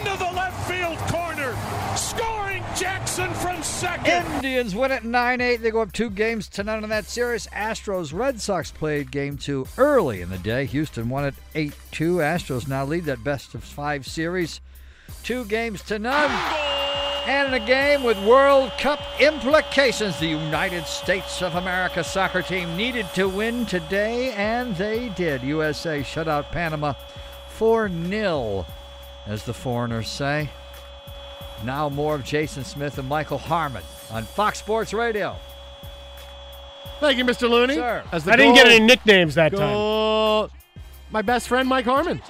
He didn't call me his Ah. best friend. Well, you, he said that guy. You can't be my best friend and his best friend. You can Exactly. be one Well, person's can best we, friend. We can have more than one, one best friend in life. I got Grubba. I got Bobby. I got plenty. You got a best friend named Grubba? Pedro. Yeah, Grubba. Scott Grubleski. Grubba. Yes, Grubba. Okay. That's not Yeah. his first name? No, it's a it's a it's a, it's a, a shortened version of his last name, Grubba, because people couldn't say his long Polish last name. And there's an Those- extra special. Sounds like my neighbor, neighborhood. the life oh, yeah. of Tom Looney. Those people, outside Chicago. Yeah, those people that go through that quite a bit with their complicated last names. Thank you Those very much. Mr. Looney. sure. Joining us now on the hotline to talk all the latest NFL news momentarily is going to be Alex Marvez, SiriusXM NFL host, sportingnews.com, NFL insider as well, to talk all the big NFL news. And, you know, the number one thing that always burns me when I hear people do it is excuses like Antonio Brown gave today, talking about his sideline outburst from the last week when he flipped over the Gatorade cooler, lost his cool because he didn't get the ball in a play that was supposed to go to him. Ben Roethlisberger called him out in the media a couple of times, and again today he apologized for his outburst and and said, "You got to do a better job of controlling emotions. I don't want to wake up and turn on the TV and you guys are talking about me throwing a tantrum." It always bothers me when I hear a player like Antonio Brown or Odell Beckham Jr.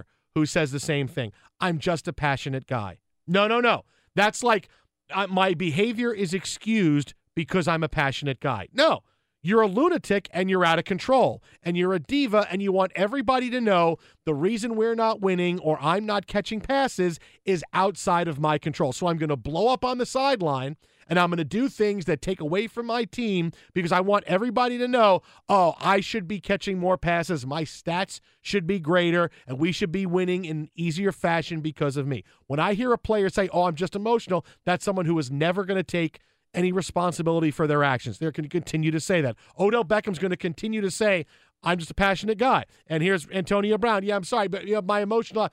Control yourself. Don't be a lunatic. That's what these guys are. They're lunatics. They can't control their emotions on the sideline of a game. But now, to be fair, they're at least looking out for their fantasy owners by saying, I should catch more passes. How many guys have said in the last four weeks, I don't care about your fantasy team, blank your fantasy team, Lots all the way down? This, Lots they've lined up. Yeah. They're in lockstep. They, they may never be so unified on a topic as the hatred of your fantasy football team. But Antonio Brown, by saying, I should be catching the ball more and this should be all about me, he loves you. Alex Marvez's appearance with us brought to you by True Car. You can find out what other people in your area paid for the same car you're looking for, new or used. Visit True Car to enjoy a more confident car buying experience. And I know from the past and him telling me this, Alex Marvez, whenever he writes a column on sporting news or says something, if someone calls him out on it, he just says, I'm a passionate writer. And that's right. basically the excuse he gives. What's happening, AM? I'm just trying to learn the route tree, guys. That's how it is, you know. Just, just doing, just doing my part to make the world a better place. Yeah. But if but if they throw it to the end zone, you're going to turn and look for the football, right? On a How final about play. that with OJ Howard? You know, and it was just driving me nuts. You know, and I, and, I, and post game, you know, you only have so much time. Right now, I was at Bucks and Patriots last night, and you know, I went to the Patriots locker room. I just thought they were the story of the night, but I really wanted to know what was going on with OJ Howard at the end of the game because look, guys, if he turns around at the five yard line, he's catching that ball. I mean, and it's a, he's no one's stopping OJ Howard at full speed going into that end zone. He is going to get in there. That pass is not going to get broken up. He, you know, what Dirk Koetter told me tonight on Sirius XM, he said he read the coverage wrong. There's two different things that OJ Howard had options of doing. He chose the wrong one. And, and you know, it's little things like that that cause you to implode. You know, you missed three field goals, one of which was obviously, you know, 56 yard. I'm not expecting Nick Folk to make that, but two others very manageable. You miss that. You're 0 for 8 on your first third down conversions. I mean, you name it. The Buccaneers again, when it when teams play the Patriots, they suffer brain lock. It, it's just remarkable how they just they make these types of mistakes that end up costing them games against a team that that really right now isn't all that perfect. Got to know the route trees. OJ Howard's got to know the routes. You know, be more physical on the routes. It's one thing we've learned all week. But hey, Alex, we got got to know the routes, right? That's the number one thing all week long. You know, and what's interesting about this is we remember Cam Newton in Super Bowl 50, right? How a guy that was having an MVP, he was the MVP of that season, how small he came up because he was uncomfortable all week with the media. And I'm not saying that was the only reason Von Miller made him awfully uncomfortable as well. But let's be real here. I don't know what Cam's mindset was going into that game. I don't think he had a particularly great week of practice. I just think that Cam, you know, allowed some outside influences to affect him. And we've seen this with this Panthers team as well, by the way. You look at the situation, remember, between Josh Norman uh, when he was with the Panthers and Odell Beckham Jr., uh, they were undefeated at that time in 2015 and ended up, you know, losing that game uh, the following week to the Atlanta Falcons, their only loss before the Super Bowl. That I lead into this because I'm curious to see what type of Cam Newton shows up on Sunday. I don't think it's going to be a good one. I, think it's been a bad week for Cam. I think his off field has been an absolute disaster. He's losing money. He's losing fans. He's hearing it from everybody, and he can give as many quote heartfelt apologies as he wants. I just don't think the story's going away, you know, that soon. And I don't think Cam's going to play very well against Detroit. Well, it's a much better defense, right? These guys actually know their assignments and do get after the quarterback unlike what we've seen from the New England Patriots. Well, they, Detroit's doing a much better job. They're they're sound. I mean, you know, too. You know, I don't want to say potential for a letdown game, but Carolina beats New England, right? And I mean, that's you know the gold standard of the NFL. Mm-hmm. So you know, and now you're back to back, two games on the road straight. I mean, look, listen, this this Detroit team isn't a juggernaut like the New York Jets. I mean, let's not fool ourselves. hey, here, we'll be three and two on Sunday AM. Exactly. What did I did I call it last week or what? hey, we you know as long as if the Cincinnati Bengals beat the Bills, the Jets win, we're tied for first place after five weeks. Yeah, and then you got the Patriots after that. That's and that'll truly be a, great measuring stick for where your team is at. But hey, you know what? Uh, uh, kudos to them. You know, this was a team that you know. I mean, could have easily folded. They could have been the Chargers, which are an absolute dumpster fire. You know, and I mean really bad. If you think if you think they're bad on the field, you know, and you're hearing all the stories off the field, from what I'm hearing from the other stories that aren't even out there yet about how bad this team is being run right now. Basically, it's like nomadic. You know what I mean? They still, even though they're they're in LA, they don't really have a home. The facility's a dump. I mean, it's just it's a complete mess. What's happening? Players aren't happy. You know, Philip Rivers is just laboring through the season. And guys, this one gets very interesting. And don't ex- and expect to start hearing this buzz at some point soon. If the Chargers are as bad as we think they are, and they end up going, let's say, two and fourteen, and they become the New York Jets, that team that gets that 2018 number one or number two overall pick. Listen, you got two quarterbacks in Southern California that can actually help you sell tickets. Would not be surprised if Philip Rivers is on the move or just decides to call it a career at the end of 2017. Whoa, Alex Marvez bringing the thunder. Does he get to keep that two hundred thousand dollar RV? Oh, You know, and that that's part. You know, and that's part of it too. I think there's a grind that comes with that. Sitting there each week, and listen, it's not, and you know, going back and forth each day. You know, to team headquarters, and then going back. And guys, you're losing. You're zero and four. You're frustrated. The facility's terrible, and you know what? You have no chance to bond with the guys after that. You you really don't, right? I mean, basically, you're someone out there on an island, and you know you you know you know you have to leave at a certain time because you got to get home, but you're not out there being you know able to have a close connection with your teammates. You know, it's not like guys can call you up and say, "Hey, listen, we're all going to go bowling," and, and you know what I mean. You want to come out? And I know Philip has 15 kids, and it might be difficult to get a sitter for that. You know, you need seven of them. But the point is that you you know he could go out and maybe be with these guys socially. I just think this season has taken a tremendous personal toll on Philip Rivers. Clearly, the Chargers they've got to do something to get their fan base back. This makes a lot of sense from what I'm hearing. Do not be surprised, Philip Rivers on the move at the end of the 2017 season. Oof, wow. Alex Marvez. Follow him on Twitter at Alex Marvez. That is at Alex Marvez, his latest at sportingnews.com. Boy. Incendiary. That is absolutely. I, I could feel the flames through the microphone. AM, as always, buddy. Appreciate it. Look forward to talking next week, and I'll call you on your bat phone if the Jets go to 3 and 2. I'm telling you, it's going to happen, baby. Watch out. You know, Cleveland's in trouble. And I know, go back. You guys have been talking BYU, Boise State tonight. I know you got a lot to cover. Yeah. Go back to it, okay? Okay.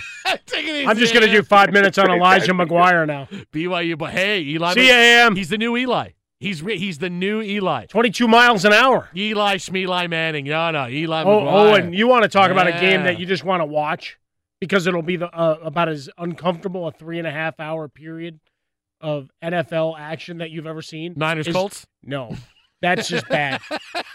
uh, Jacoby Brissett, though, for fantasy Yeah, purposes, between true, him yeah. and uh, Yeah. Carlos Hyde, you got right. something to watch. Right. But looking at that Chargers Giants game, a lot of blank stares. It's going to be the announcers. There's going to be dramatic pauses Mm. because you're going to see the contorted facial expressions of McAdoo and Eli Manning and Philip yelling at his lineman or somebody else. Anthony Lynn looking confused. It's going to be great. With TrueCar, you can find out what other people in your area paid for the same car you're looking for, new or used. Visit TrueCar to enjoy a more confident car buying experience. Thanks to Alex Marvez for stopping by. Phenomenal stuff there on Philip Rivers. Coming up next, we'll have more on the night in Major League Baseball. The Dodgers all over the Diamondbacks now 7 to 1 in the fifth inning. And Mike Harmon and I will give you our upset specials for the weekend, college and pro. Fox. Fox Sports Radio, the Jason Smith Show. Yeah, happy Friday. Great news, great news. Quick way you could save money. Switch to Geico. Go to geico.com, and in 15 minutes, you could save 15% or more on car insurance. I'm very, very excited about yeah, it. I'd be excited, Tim. It's Friday night. The Yankees blew a big one, and Joe Girardi's probably going to get fired. Uh, Dodgers on top right now over the Diamondbacks, seven to one, as the Diamondbacks bat in the top of the sixth inning. Notice how Dave Roberts is keeping Clayton Kershaw in the game and not pulling him at this point, a la Joe Girardi, uh, because you know we got some relievers, uh, you know, are ready to go. I'm just going to put it out here. In the seventh inning, maybe Yeah. the eighth, Yeah. as a blank you to Arizona, I want to see Pedro Baez come trotting out, pitch one or two batters, wave to the crowd, and walk right back up. Uh, we'll give you our Eric, Eric wanted no part no, of that. No, no, no. I- The- the no names- lead is safe. No lead is safe. No lead is safe. All across, it was like millions of voices screaming out at once. Eric Roberts filling in for Justin Frostberg tonight. Definitely not an expendable producer, Eric Roberts, DJ. Uh, before we get to our upset picks of the week in college football, NFL, one thing from a game earlier today. The Astros beat the Red Sox 8 2, and with the Yankees collapse tonight against the Indians, that's losing a little bit of headlines, but it shouldn't. The Red Sox are down 2 zip, and this is as dominant a first two games as you've seen in the playoffs in recent years. There's two reasons for it. Number one is pretty simple the Red Sox can't hit home runs. They can't. Home runs are such a big part of the game now in Major League Baseball. They're such a big part of the postseason. You need guys who can hit home runs when you need them. The Red Sox don't have those guys. The Astros do. Many other teams do. You need to be able to hit home runs, and the Red Sox can't do it. You need once in a while with first and second and two out of three run homer. You know, you need a two run homer in the second inning once in a while to put a couple of easy runs on the board so everything is not single, walk, sacrifice, walk, sacrifice, fly, walk, single. You can't, you can only put so many runs on the board that way. You have to be able to hit home runs, and the Red Sox don't do it. Secondly, and this is and this is a much easier way, Houston's just a better team. They're just a better team overall than the Red Sox. I know we think in the postseason, well, the Red Sox historically they're great and they're suddenly going to win this series. Doesn't happen that way. The Astros clearly are the better team, but the Red Sox would help themselves if they could hit a home run. Well, you get to run out Keuchel as your number two instead of Drew Pomeranz, so there there's advantage.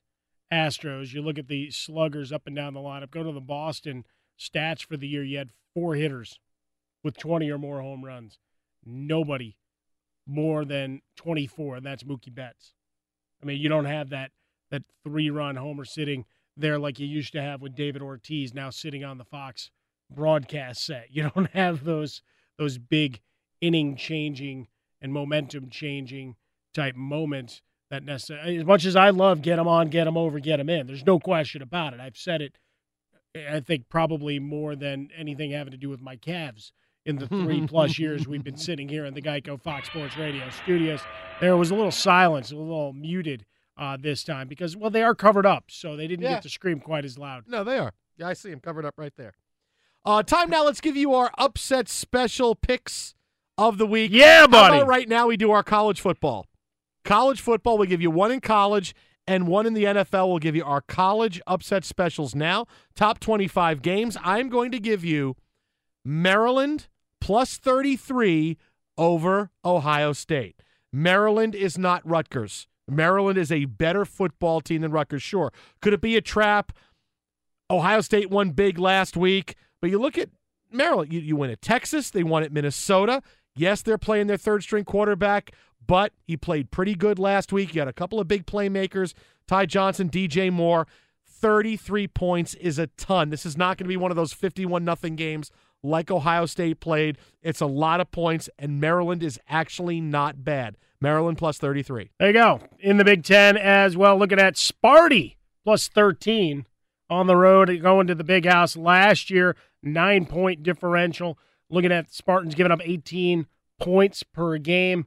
And let's face it, that Michigan offense, they go quiet for big periods of time. The question here is can Michigan State avoid the big turnover with that fast playing defense?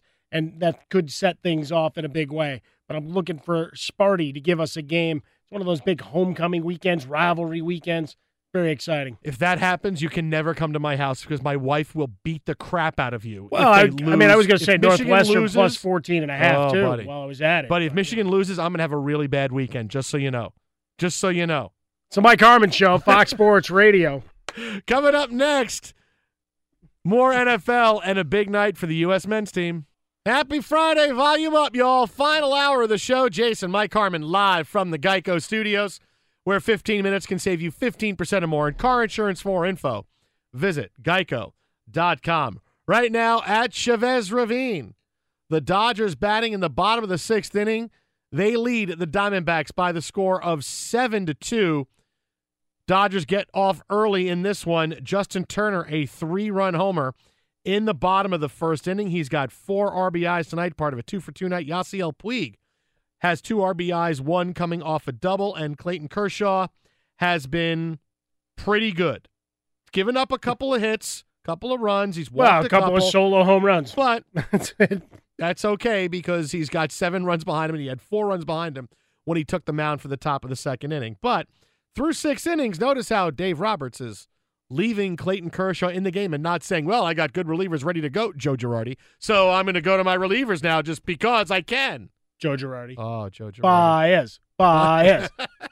hey. Now, what, what's been great, Wildcat wa- Joe Girardi. as we watch this here in the Geico Fox Sports Radio studios in the Slide Over Baby Hour, it is Friday night. Still drinking coffee because we're insane.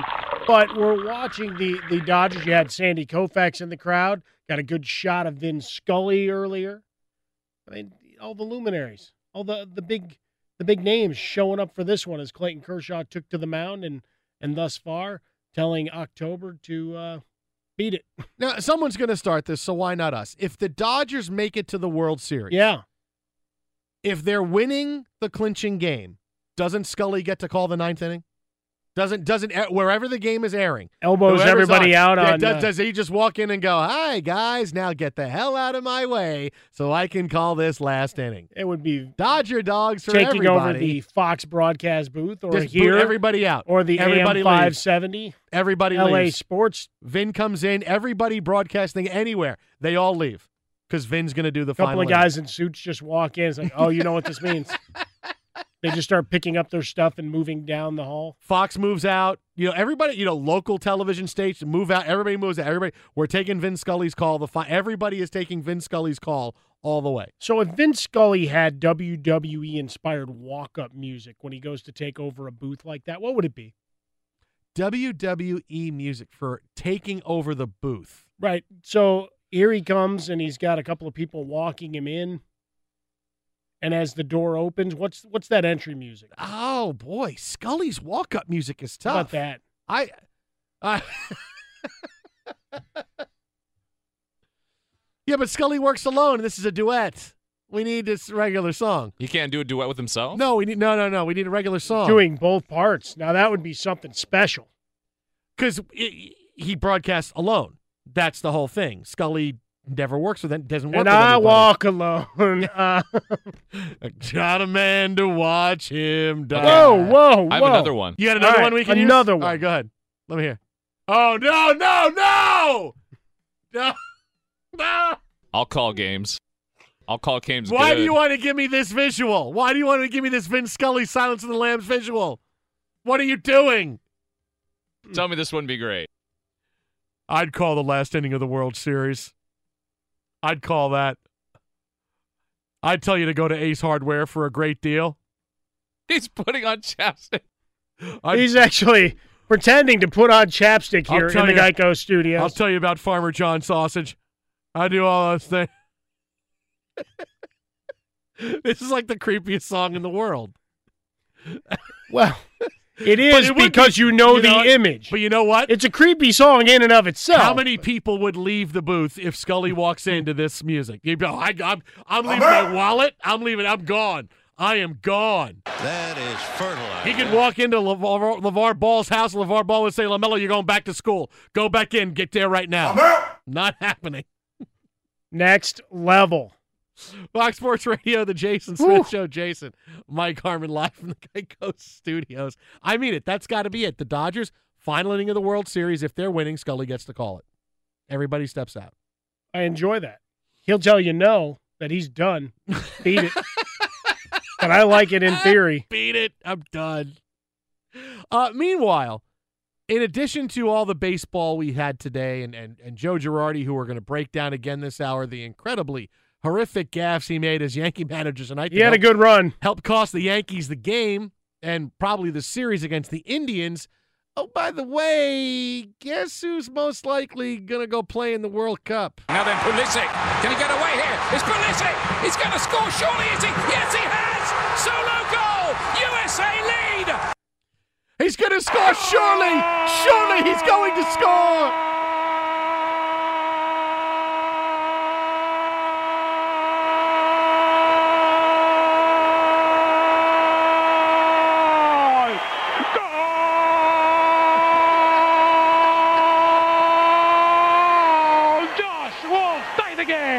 That's a lot of cardio. That's a lot of karaoke. It's a ton. That's what that's all about right there. It's a ton. The United States thumps Panama, a game they had to win for nothing. Christian Pulisic scores. He sets up the next goal. He's able to evade serious injury as Panama just continued to try to hurt him and was taken out of the game because of the United States' big lead. They win 4 nothing. Now we're entrenched in third place. We finish in third place. We automatically qualify for the World Cup. We're two points ahead of Panama. Uh, we could qualify by the end of, or at least figure out that we're in a position where we have to play in a play in match. But we win on Tuesday against Trinidad and Tobago. We're in. We finish at the worst in third place. Certainly Costa Rica, Panama, they still have matches to go, so we're not in yet. But I believe I saw our chances at 83% now when they're taking in all the math into account. I maintain math, yeah. what I've said from the beginning for the United States men's national team. This is the real birth of United States soccer. I shouldn't say the birth. The pregnancy began when Landon Donovan scored against Algeria. The goal in in All right, that got everybody that- pregnant that, for that, soccer. That got Okay, everybody I got pregnant. you. And instead of nine months, it's been you know it's been it's been That's a hell of a gestation It's period. been it's been six years, but now here we are at the birth of what we are going to be, and that is a dominant soccer team. Everybody mistakes how good the United States is because of what we went through for qualifying. Klinsmann was terrible, and we lose the first two games, which we should not have lost, and that put us in a huge hole to try to qualify for the World Cup. We have played lights out. Pulisic goes right into the lineup, and he's unstoppable because he is a bleeping superstar. He's 19 years old, and if Klinsmann would have just put him in earlier, he's still the coach. But they have been playing phenomenal since then. But because we had to overcome that, and there was so much to get through, it was, boy, United States soccer. No, no, no. We are a dark horse team in this World Cup. And then the next two World Cups will be one of those dominant favorites. They're going to say Germany, Spain, United States. That this is it. This is the time now. We got young players coming up who are in the Pulisic mold, but right now he's the guy, he's the star. The one thing I will say coming off of this game is that he is now being treated as a star by the other teams, and that is we're going to try to physically intimidate you and beat the crap out of you. And Pulisic still got to put some weight on. He's you know he's still young. He's 19. He's filling out his frame. He has to get a little bit bigger, but that's going to come with getting older and and and your his body filling out. But until then, he's going to be a target, and teams are going to go after. And Panama tried to injure him repeatedly He's a tonight. weapon. Until f- thankfully Bruce Arena got him out of the game. We were up big; it didn't matter, but they got him out of the game at the right time. Altidore too; they were trying to hurt him, but Pulisic especially because of how good he is and how much he controls the game. Look at all the percentage of goals he's scored or assisted on since he started playing for the men's team early in qualifying referees have to start respecting Pulisic and, and, and, and giving him the calls. And, and, and, and, and cards have to start going out and teams have to realize, all right, we can't just go after this guy, but they're going to do it until it starts getting called. Bruce Arena had to say before, uh, two games ago, it was, hey, you know what? You're, you're playing ragdoll with my superstar here and uh, things got to change. That's got to change. And the United States has to make other teams realize that you cannot do this to our guy. You have to answer somehow so this stops because if he gets hurt, he got hurt late, late in the first. I'm like, oh my god, if he comes out and he's limping coming off because he got that big spike to the to the leg, which is what you know teams try to do to him. uh, That's it. I mean, he gets hurt. That's it. I mean, he as good as we're as we are, he makes everything go. So the United States has to make okay. You know? When that's on the field, we got to police that.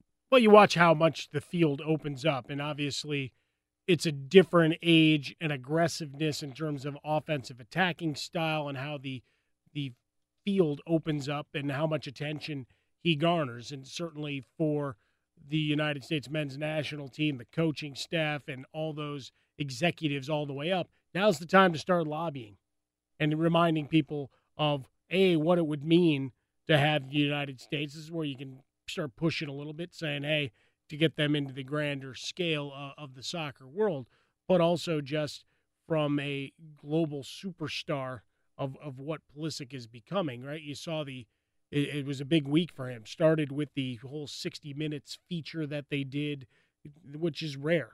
I mean, you're you're not getting that kind of time. Not that 60 minutes has the clout that it did years past, but still a staple on Sunday nights. And to have that become a big viral thing of hey, meet the the guy who's changing the face of this game and changing how the United States plays soccer. And all throughout this game, elbows flying wasn't just him. Like it is got chippy and it got a bit ugly early on as clearly United States overwhelming and dominating this match. It's got to start being called, and you got to start policing it on the field. Twitter at How About a Fresca, the Jason Smith Show. Jason, Mike Harmon live from the Geico Studios, and a stunning turn of events at Chavez Ravine. I feel like every time tonight I have said Clayton Kershaw is cruising. Yeah. He gives up a home run, right? Or two. It was four nothing. Another one. It was four. I don't know what's more, Ric Flair having sex or Clayton Kershaw home runs he's given up tonight. Oh, how many? Well, it's more than uh, a Nick Folk missed field goals from last night. four nothing in the third inning, and I remember earlier in the show saying, "Oh, Clayton Kershaw is cruising up four nothing," and then the next batter, AJ Pollock, hit a home run. Swinging a long one. So I said, "All right, sorry about that. Uh, you know, it's you know my fault. All right, that's that that's great." And then he gave up another one. Martinez goes deep to make it seven to two. Okay, everything is still fine. Couple of solo runs, you're okay. Twelve minutes ago, I said seven two, Dodgers in the lead. Kershaw's cruising. He's not been phenomenal, but and you said, yeah, two solo home runs, he's fine. Clayton Kershaw has just given up back to back home runs to Marte and Mathis. And Dave Roberts came out of the dugout so fast and signaled to the bullpen so fast. It's I, I I've had no time to even process it. Kershaw is out of the game. Bottom of the seventh inning, he goes six innings, gives up four runs, all earned, four solo home runs. The Dodgers now trying to hold on up 7 4, and Sandy Koufax is in to try to save this one for Kershaw. Might be warming up. You never know. Uh, Jerry Reuss coming in from the bullpen. They now. just had a an extended shot of the Clayton Kershaw Rick Honeycutt therapy session that is going on in the dugout, and the look of concern on Kershaw's face. A couple of line drive home runs. Those balls got out fast, and that's what we saw with each of these solo home runs. Not that they were prodigious blasts; they were just hard hit balls that sailed into the Los Angeles night. So Kershaw's out of the game, and we'll see how the bullpen progresses. Watson in, and he promptly gives up a base hit. So Oh, all of a sudden, the Oh, seventh boy. inning Here comes the seventh and uneasiness, the seventh inning of Clayton Kershaw's history uh, being brought up right now in bars and all across Dodger Stadium. And I'll tell you one thing about Kershaw in the seventh inning definitely doesn't go together like peanut butter and chocolate. Here comes the next pitch. Oh, and it's a pitch. Oh, no, stop playing the Silence of the Lambs. Ah! Fox Sports Radio. I'll give up a home run. I'll give up another home run. I'll give up four home runs. Mister, you better stop giving up home runs and put some outs in that basket and lower it down to me. You may have broken me. That might be it. Hi, Mr. Kershaw. Do you know a James Watson or a Jamie Watson when coming to? Fi- After all the impressions, after all the twists and turns here in the Geico Fox Sports Radio studios, we may have now reached A, the fifth ring of hell, and the descent into madness is complete. See how it continues as the Jason Smith Show rolls on. I have no plans to call on you, Pedro Baez. Please extend me the same courtesy. You know I can't do that because Kershaw just gave up four home runs in a game. I have to go, Dave Roberts. I'm having a friend for dinner in Oklahoma City. 877-99 on Fox. Coming up next, we head to our man in Las Vegas for all the latest news heading into a big weekend, not only in Major League Baseball, but college football and the NFL. That's next, the Jason Smith Show right here, Fox Sports Radio. You know, I just thought of something, Mike Harmon. I just figured it out. I figured What's it that, out. buddy? I figured it out. You figured it out I on a Friday? Yes, yes, I have. We I- are in the slide over baby hour, maybe a little bit of dance, a little bit of hip shaking, rump shaking kind of music getting on. Ric Flair just had sex again. Another one. Inspired by the musical selections of Alex Teichert. The Diamondbacks lead, or the Dodgers lead the Diamondbacks 7 4 in the seventh inning. Clayton Kershaw is out of this game after giving up four solo home runs, including the last two back to back in the top of the seventh, to make a 7 2 game a little bit more uncomfortable 7 4 game. The Dodgers now batting in the bottom of the seventh. Kershaw and the seventh inning really don't go together. Uh, give credit to ESPN Stats and Info because they came up with this. Clayton Kershaw's ERA in the seventh inning or later in the postseason is 25.5. But it's really the seventh inning that has been Kershaw's bugaboo. Twice in the playoffs against the St. Louis Cardinals, it's Kershaw and the seventh inning in the playoffs. And now I've solved it. I figured that You out. figured this out? Yes. I figured I can now be an invaluable employee of the Los Angeles Dodgers. All because I watched the movie The Kid from Left Field. Oh, really? Yeah.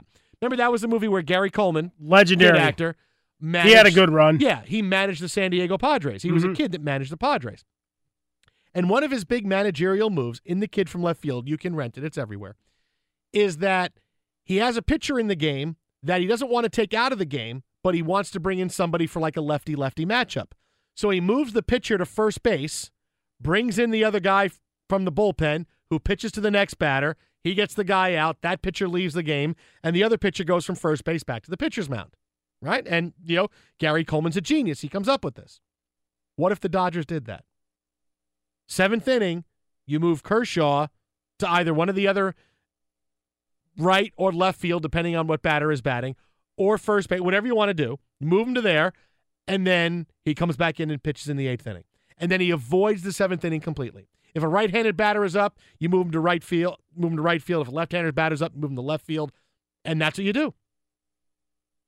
I like the way you're thinking here. Get him out of. A little bit outside the box. Yes. Uh, I think you need to go to Greeny. I, th- I think that's what you do. You go Joe Girardi, and you Oh. just you just skip it all Joe together. Joe Girardi, Wildcat Joe. That's what I think you do. Woo. No, I, I'm just trying to think of ways. I, to I know help. you're trying to save Him. I like that. That big ERA. He doesn't and- pitch in the seventh. I don't pitch the seventh inning. Oh, okay. And then he can pitch the eighth and the ninth. Bring in Jansen in the seventh. He can just strike everybody out anyway. That would be an And interesting then change go in to Ker- philosophy. go to Kershaw in the eighth and Finishes ninth. the There sixth. Like, well, we may, we may or may not see him Yeah, again. That's it. That's it for Kershaw. I like that. Uh, again, 7 4 Dodgers. Yasiel Puig on third with a leadoff triple to start the seventh inning for the Dodgers. So Curtis Granderson up to try to get him in and up the Dodgers' lead back to four. But joining us now on the hotline, our man in Las Vegas, Todd Furman, former odds maker at Caesars, co host Bet the Board podcast, our insider. Todd, I know what kind of week it must have been for you in Las Vegas this week. All our best thoughts are with you, of course, and and I trust that uh, everybody there, you're picking up the pieces as best as you can. Uh, appreciate that, guys. It's definitely been a somber atmosphere out here in the desert. The one thing, though, that I don't think a lot of people real don't realize, if you're not from Las Vegas, you don't begin to understand how tight knit the local community really is. Uh, and to see everybody rallying together in the face of such horrific tragedy on Sunday night really speaks volumes for the strength and character of the city as a whole. Awesome. And uh, like I said, our best thoughts always with you, your loved ones, and everybody in the city. So let's have some fun. Uh, it's, I think it's a week that everybody wants to have fun, continue to have fun with. So I'll give you some crazy ass parlays, and we'll Oh, have some fun with managers getting fired, and and that's kind of how we'll roll it out. How does that sound? Uh, that'll work for me. I will say there's a number of occupations, though, that two of you probably aren't equipped to take on. And managing a baseball team, given that little diatribe about how the Dodgers should handle their pen, I may have to add that one to the list moving forward as well. All right. Well, I want to start with a very big parlay because remember the part. Remember you were on with us last week, And remember the parlay I wanted? The crazy one you said 70 to 1? It came in. Yeah, it was a couple of weeks ago. But It yeah. came in because I wanted Syracuse Yeah. over LSU with the points. I got it. I wanted the Jets with the points on Sunday. I got it. And I wanted Melo traded by Monday. And I got all three of those things came in. And you said I- 70 to hold 1. on, hold on one second. Let's backtrack. My memory isn't airtight here, but I'm pretty sure you wanted all of those dogs on the money line. It wasn't just taking the points because I wasn't going to give you seventy to one on a three teamer when I said that That's right. Melo's trade leg was right around to pick him. So this revisionist history and math that you're trying to hit me with right off the bat, Jason, I'm not buying what you're selling. So wait a minute. So we're, we're No, you, well, you wouldn't have gotten the points for for that kind of But, but, but, but we're t- you're in Vegas. We talked to you're about the number. The name of the city is the number. I mean, that's that's. I mean, we got to talk now about when the you start now when you start calling for outright upsets, and then all of a sudden I'm used to this on Sunday nights when I have to deal with Arnie. You guys are supposed to be my voice of reason on Friday. All right, here, here- here's my first. Sorry, buddy. for you. Here's what I want for you. Um, first, at the end of Sunday, the Jets are tied for first place in the AFC East, and Joe Girardi is fired in the next ten days as Yankee manager. Uh, I'm not even going to give you that big uh, that big a number there. I think you're talking about five or six to one. I mean, the Jets to win the, the Jets to win their game against the Cleveland Browns. That one's right around a pick 'em. Of course, you do need the Bills to lose for the Jets to be tied atop the division. Uh, and the way that Girardi handled the game situation today, if the Yankees were to get swept, I'm not sure he's going to get fired, but I think he starts to uh, come under the magnifying glass a bit, and he becomes a prisoner of his own success because the Yankees were a year ahead of schedule. I don't think anybody really anticipated them getting to the postseason with so much youth on that roster. All right, where am I finding some value tomorrow on the the college slates?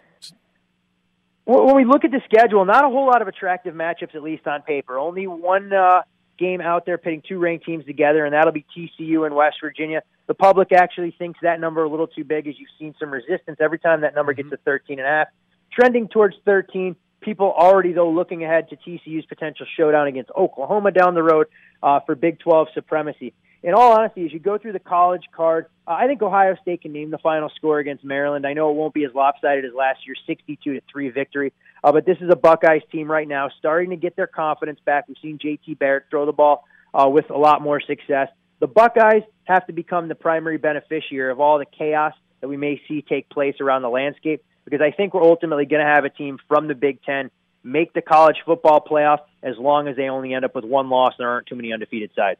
See, now I'm a little upset because I have Maryland as my upset special, getting 33. I'm kind of now you kind of you kind of took me down on that a bit there, Todd.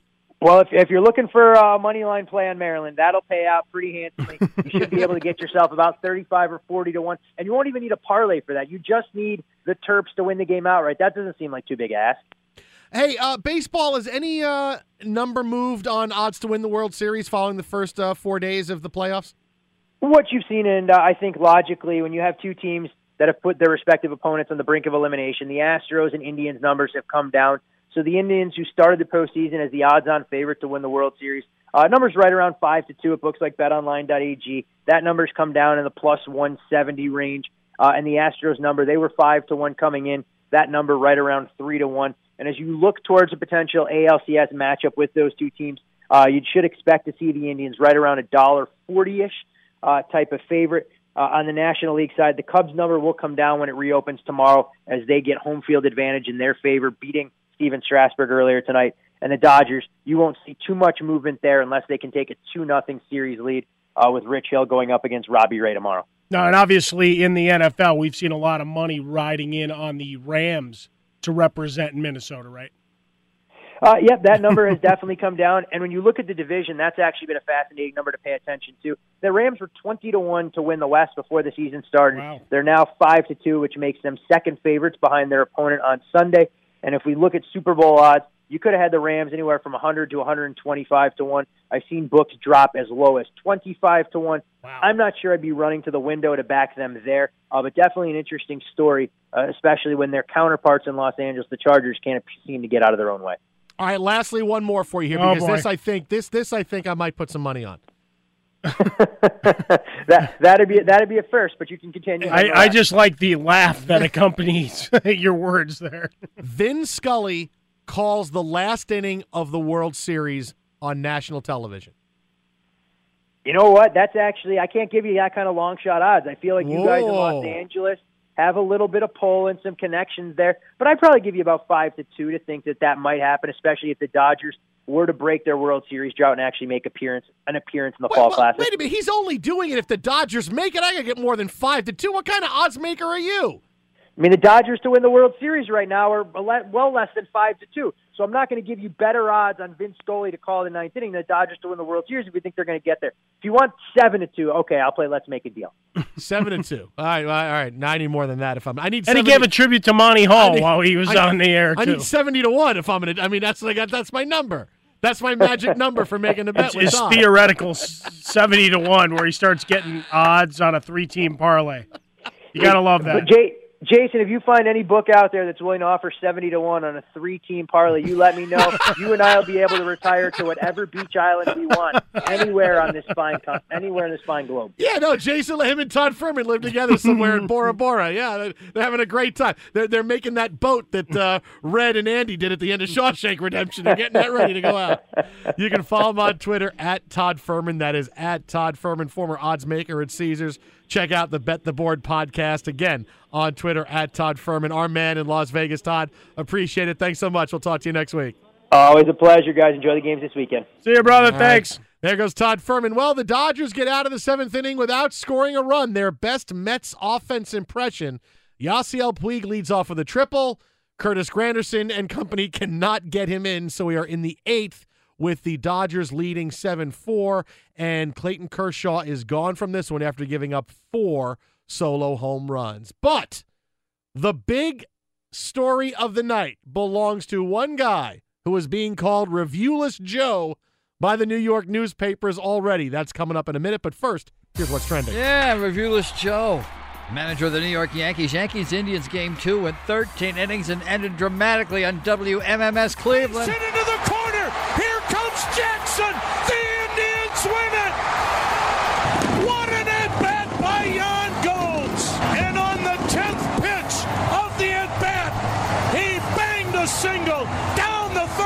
Baseline into the left field corner, scoring Jackson from second. Oh, the human drama Indians win at 9 8 to go up two games to none. And Monday morning managers are going to be questioning Joe for a long time to come. Astros Red Sox played game two earlier in the day of this ALDS series. Houston won at 8 2. Astros now lead that best of five, two games to none.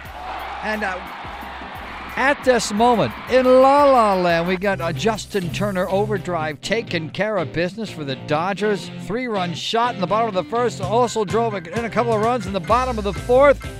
Yasiel Puig has two RBI.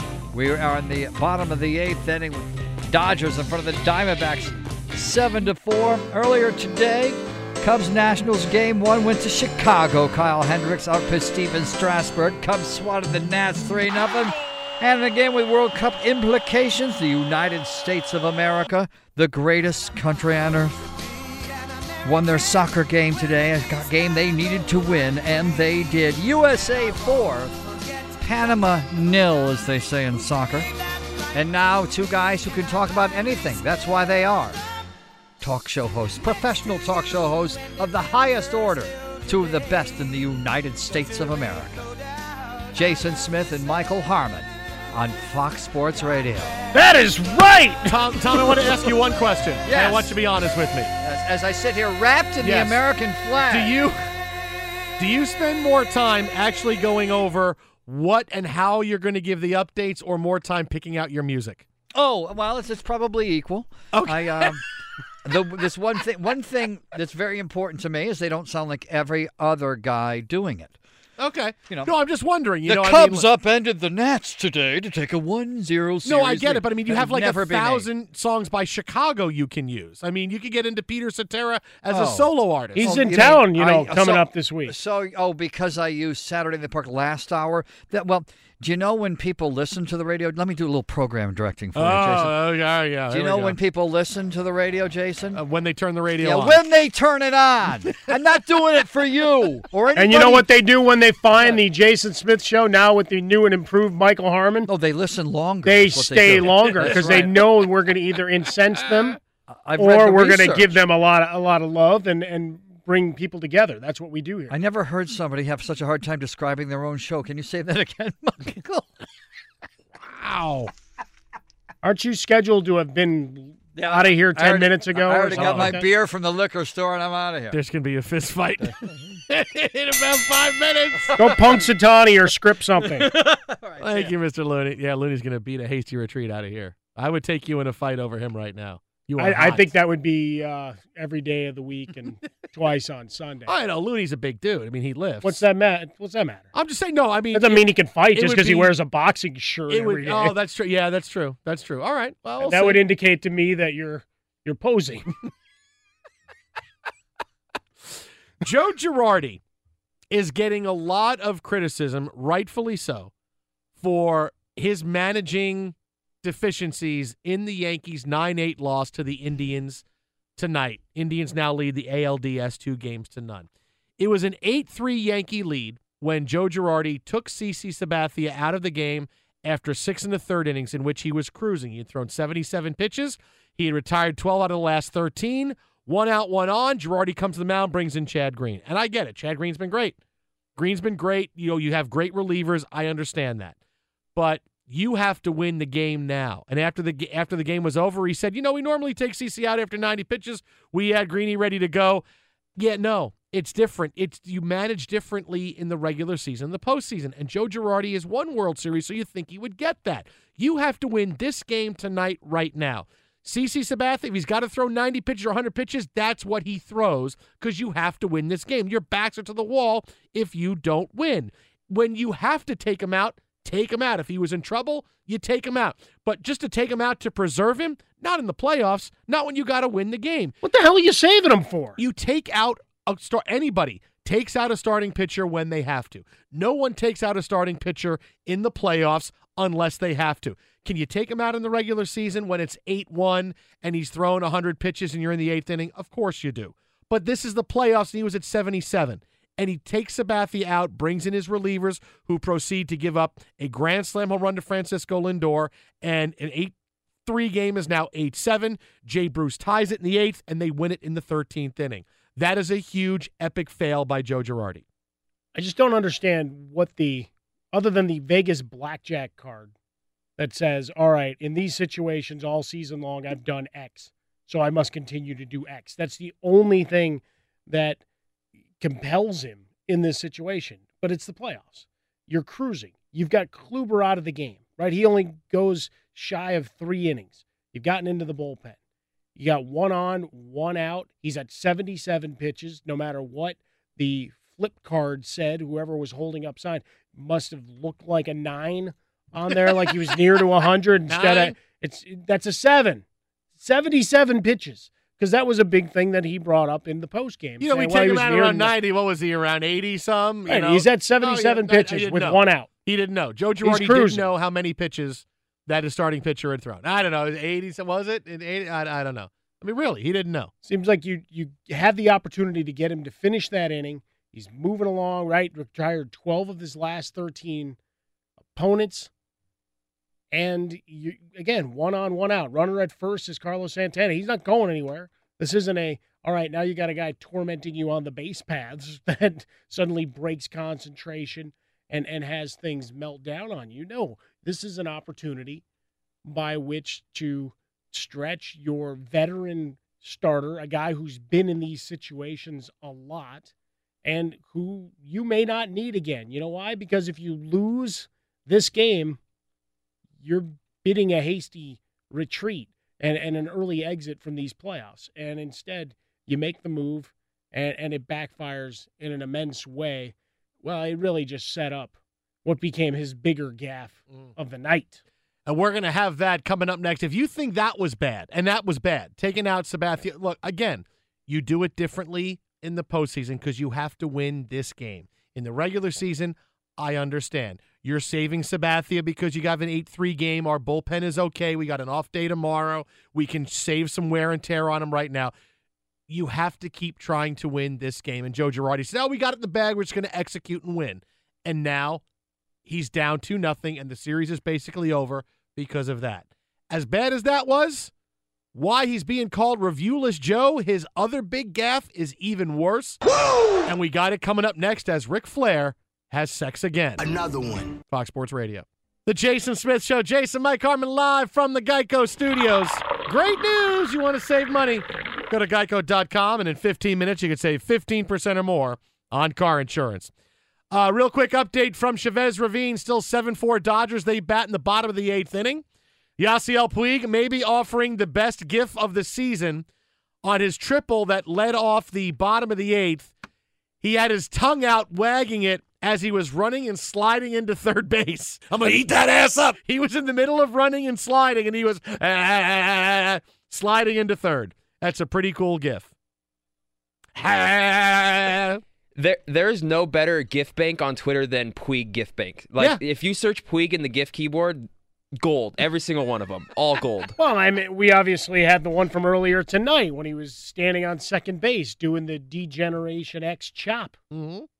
He's the daddy. WWE love. So, I mean, he- giving us gifts and gifts one after the next. The other voice, that of fill in producer tonight, filling in for Justin Frostberg, Eric Roberts, TJ, the best of the best of the producers. One through four. I believe there were four of those movies, TJ. uh, but Joe Girardi is the man of the hour for reasons he doesn't want to be. Girardi made two big managerial gaffes in the Yankees' 9 8 13 inning loss to the Indians. We talked about taking out CC Sabathia a few minutes ago. Now we get to the big one and why he's being called Reviewless Joe. In the inning in which Sabathia comes out, the Yankees are up 8 3. Lonnie Chisenhall gets hit by a pitch, goes down to first base on a ball that replays clearly showed hit off the knob of his bat and into catcher Gary Sanchez's glove. It wasn't challenged by Joe Girardi. It was a bad call, but you got to challenge it. He doesn't. Chisenhall goes down to first base to load the bases. Francisco Lindor hits a grand slam, and suddenly 8 3 turns into 8 7. The Indians go on to win. Why you don't challenge that play is beyond me. And after the game, Joe Girardi gave the most ridiculous reason for why he didn't challenge that play. There was nothing that told us that he was not hit uh, uh, on the pitch. By the time we got the super slow mo, we were a minute, probably beyond a minute. It was way too late. You know, they, they tell us we have 30 seconds. Um, they will take longer in, in, in replay. And, and probably being a catcher, my thought is I never want to break a pitcher's rhythm. You know, that's how I think about it. So if it's not something, th- there was nothing that said he was not hit. They said 30 seconds. We, we talk about that in the meeting all the time. Okay, two things that make this reasoning ridiculous. Number one, as a catcher, I don't want to disrupt a pitcher's rhythm. Your catcher, who is actually in the game, Gary Sanchez is yelling, "It hit his bat! It hit his bat! Challenge it!" Really, you're going to take a really? It's it's part of the game. You're a professional pitcher. This is these are your best pitches you're throwing out there. I don't want to disrupt his rhythm. The end result is bases are loaded with two outs, and the Indians could get back in the game. I mean, so basically, you're saying oh, I don't want to disrupt his rhythm because if we review it, nah, you know, maybe he's not pitching well. That's that's a load of crap. That's a complete load of crap from Joe Girardi. And if your catcher is right, is he right? is he right? Hey, Mr. Helper, he told you to challenge it. If he's right, you're out of the inning and it's done.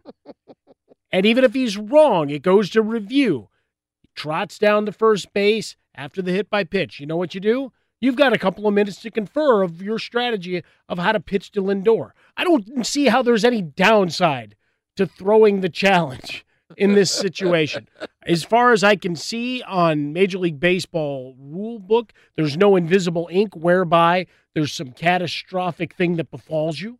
You're not put into the pit of despair. You're not ejected from the stadium. The pit You're in, of despair. pit of despair. Didn't even think of. Yeah, I'm sorry. Go ahead. Nicely done. I went all Princess Bride on you. No, that's pretty good. 30th anniversary. book. Yeah. But the idea being that there's so much that works in your favor. The worst is your guy stands there for a minute and confers with his catcher. By the way, the catcher that told you to challenge the play. And the other thing is this, real quick before we give our upset special picks in the NFL for the weekend. There's nothing to be lost by it. As you said, sometimes managers and the best coaches know I have to challenge this because the result is so poor for my team. I got to try to re- reverse that. And I may not win it, but I might. So I got to do it. And it's not costing me anything. I got to do it because my my player says this. All right, if it if we win the review, we're out of the inning at eight three. There's no reason to not to. You don't always need to have irrefutable evidence. Sometimes you got to play that percentage as a coach and go, you know what? No, we should do this because the benefit for us is a lot better. It's just, where's the loss? And now you got to go explain to Gary Sanchez why you didn't ex- believe him, that you don't respect his abilities behind the plate. Here's my catcher's mask. Beat it. Uh, glad to debut tonight on Altitude 950. Yeah, Denver. buddy. Very excited here at Fox Sports Radio, our newest affiliate. Love, we're going to do great things for you in Denver, home of the Nuggets and the Avalanche. Time to give our NFL upset specials for the week. I gave you my college football pick last hour. I went with Maryland. I'm going the Cardinals over the Eagles. Arizona's DBs make it really tough on Carson Wentz. Tough sledding. LeGarrette Blunt, too unpredictable to rely upon. I'm going Cardinals plus seven over the Eagles. Short odds all around. There are only two games where you're talking about a touchdown spread. But you know where I'm going? I am liking the Buffalo Bills plus three. Best defense in the NFL. I like the Bills. I'd pick the Bills. Fox. With the Lucky Land slots, you can get lucky just about anywhere. This is your captain speaking. Uh, we've got clear runway and the weather's fine, but we're just going to circle up here a while and uh, get lucky. No, no, nothing like that. It's just these cash prizes add up quick. So I suggest you sit back, keep your tray table upright, and start getting lucky. Play for free at LuckyLandSlots.com. Are you feeling lucky? No purchase necessary. Void where prohibited by law. 18 plus terms and conditions apply. See website for details. Last season on the Choosing Sides F1 podcast, we established unequivocally that F1 is the pinnacle of motorsports. We did, but honestly, I was left with more questions than answers, Tony. I'm Tony Karen Brown, a tech, culture, and F1 commentator. And I'm Michael Kosta, comedian from The Daily Show. Join us for season two of Choosing Sides F1 Our F1 102, if you will. and get all of the answers. All of them? Listen to Choosing Sides F1 on the iHeartRadio app, Apple Podcasts, Or wherever you get your podcasts. I'm Davis Miller, host of the new podcast, The Tao of Muhammad Ali. I met Ali in 1988, and surprisingly, we became friends. His influence profoundly changed my perspective on the purpose of life itself. I'll tell you that story and also stories of others touched by the champ. Listen to The Tao of Muhammad Ali on the iHeartRadio app, Apple Podcast, or wherever you get your podcast. I'm Julian Edelman from Games with Names, and we're on a search to find the greatest games of all time with the players and coaches who lived in them. Ever wonder what a locker room feels like at a halftime of a Super Bowl? Or what about the, the after parties? We're going to dive deep into the most iconic games with the most iconic people. New episodes dropping weekly. Listen to Games with Names on the iHeartRadio app, Apple Podcasts, or wherever you get your podcasts.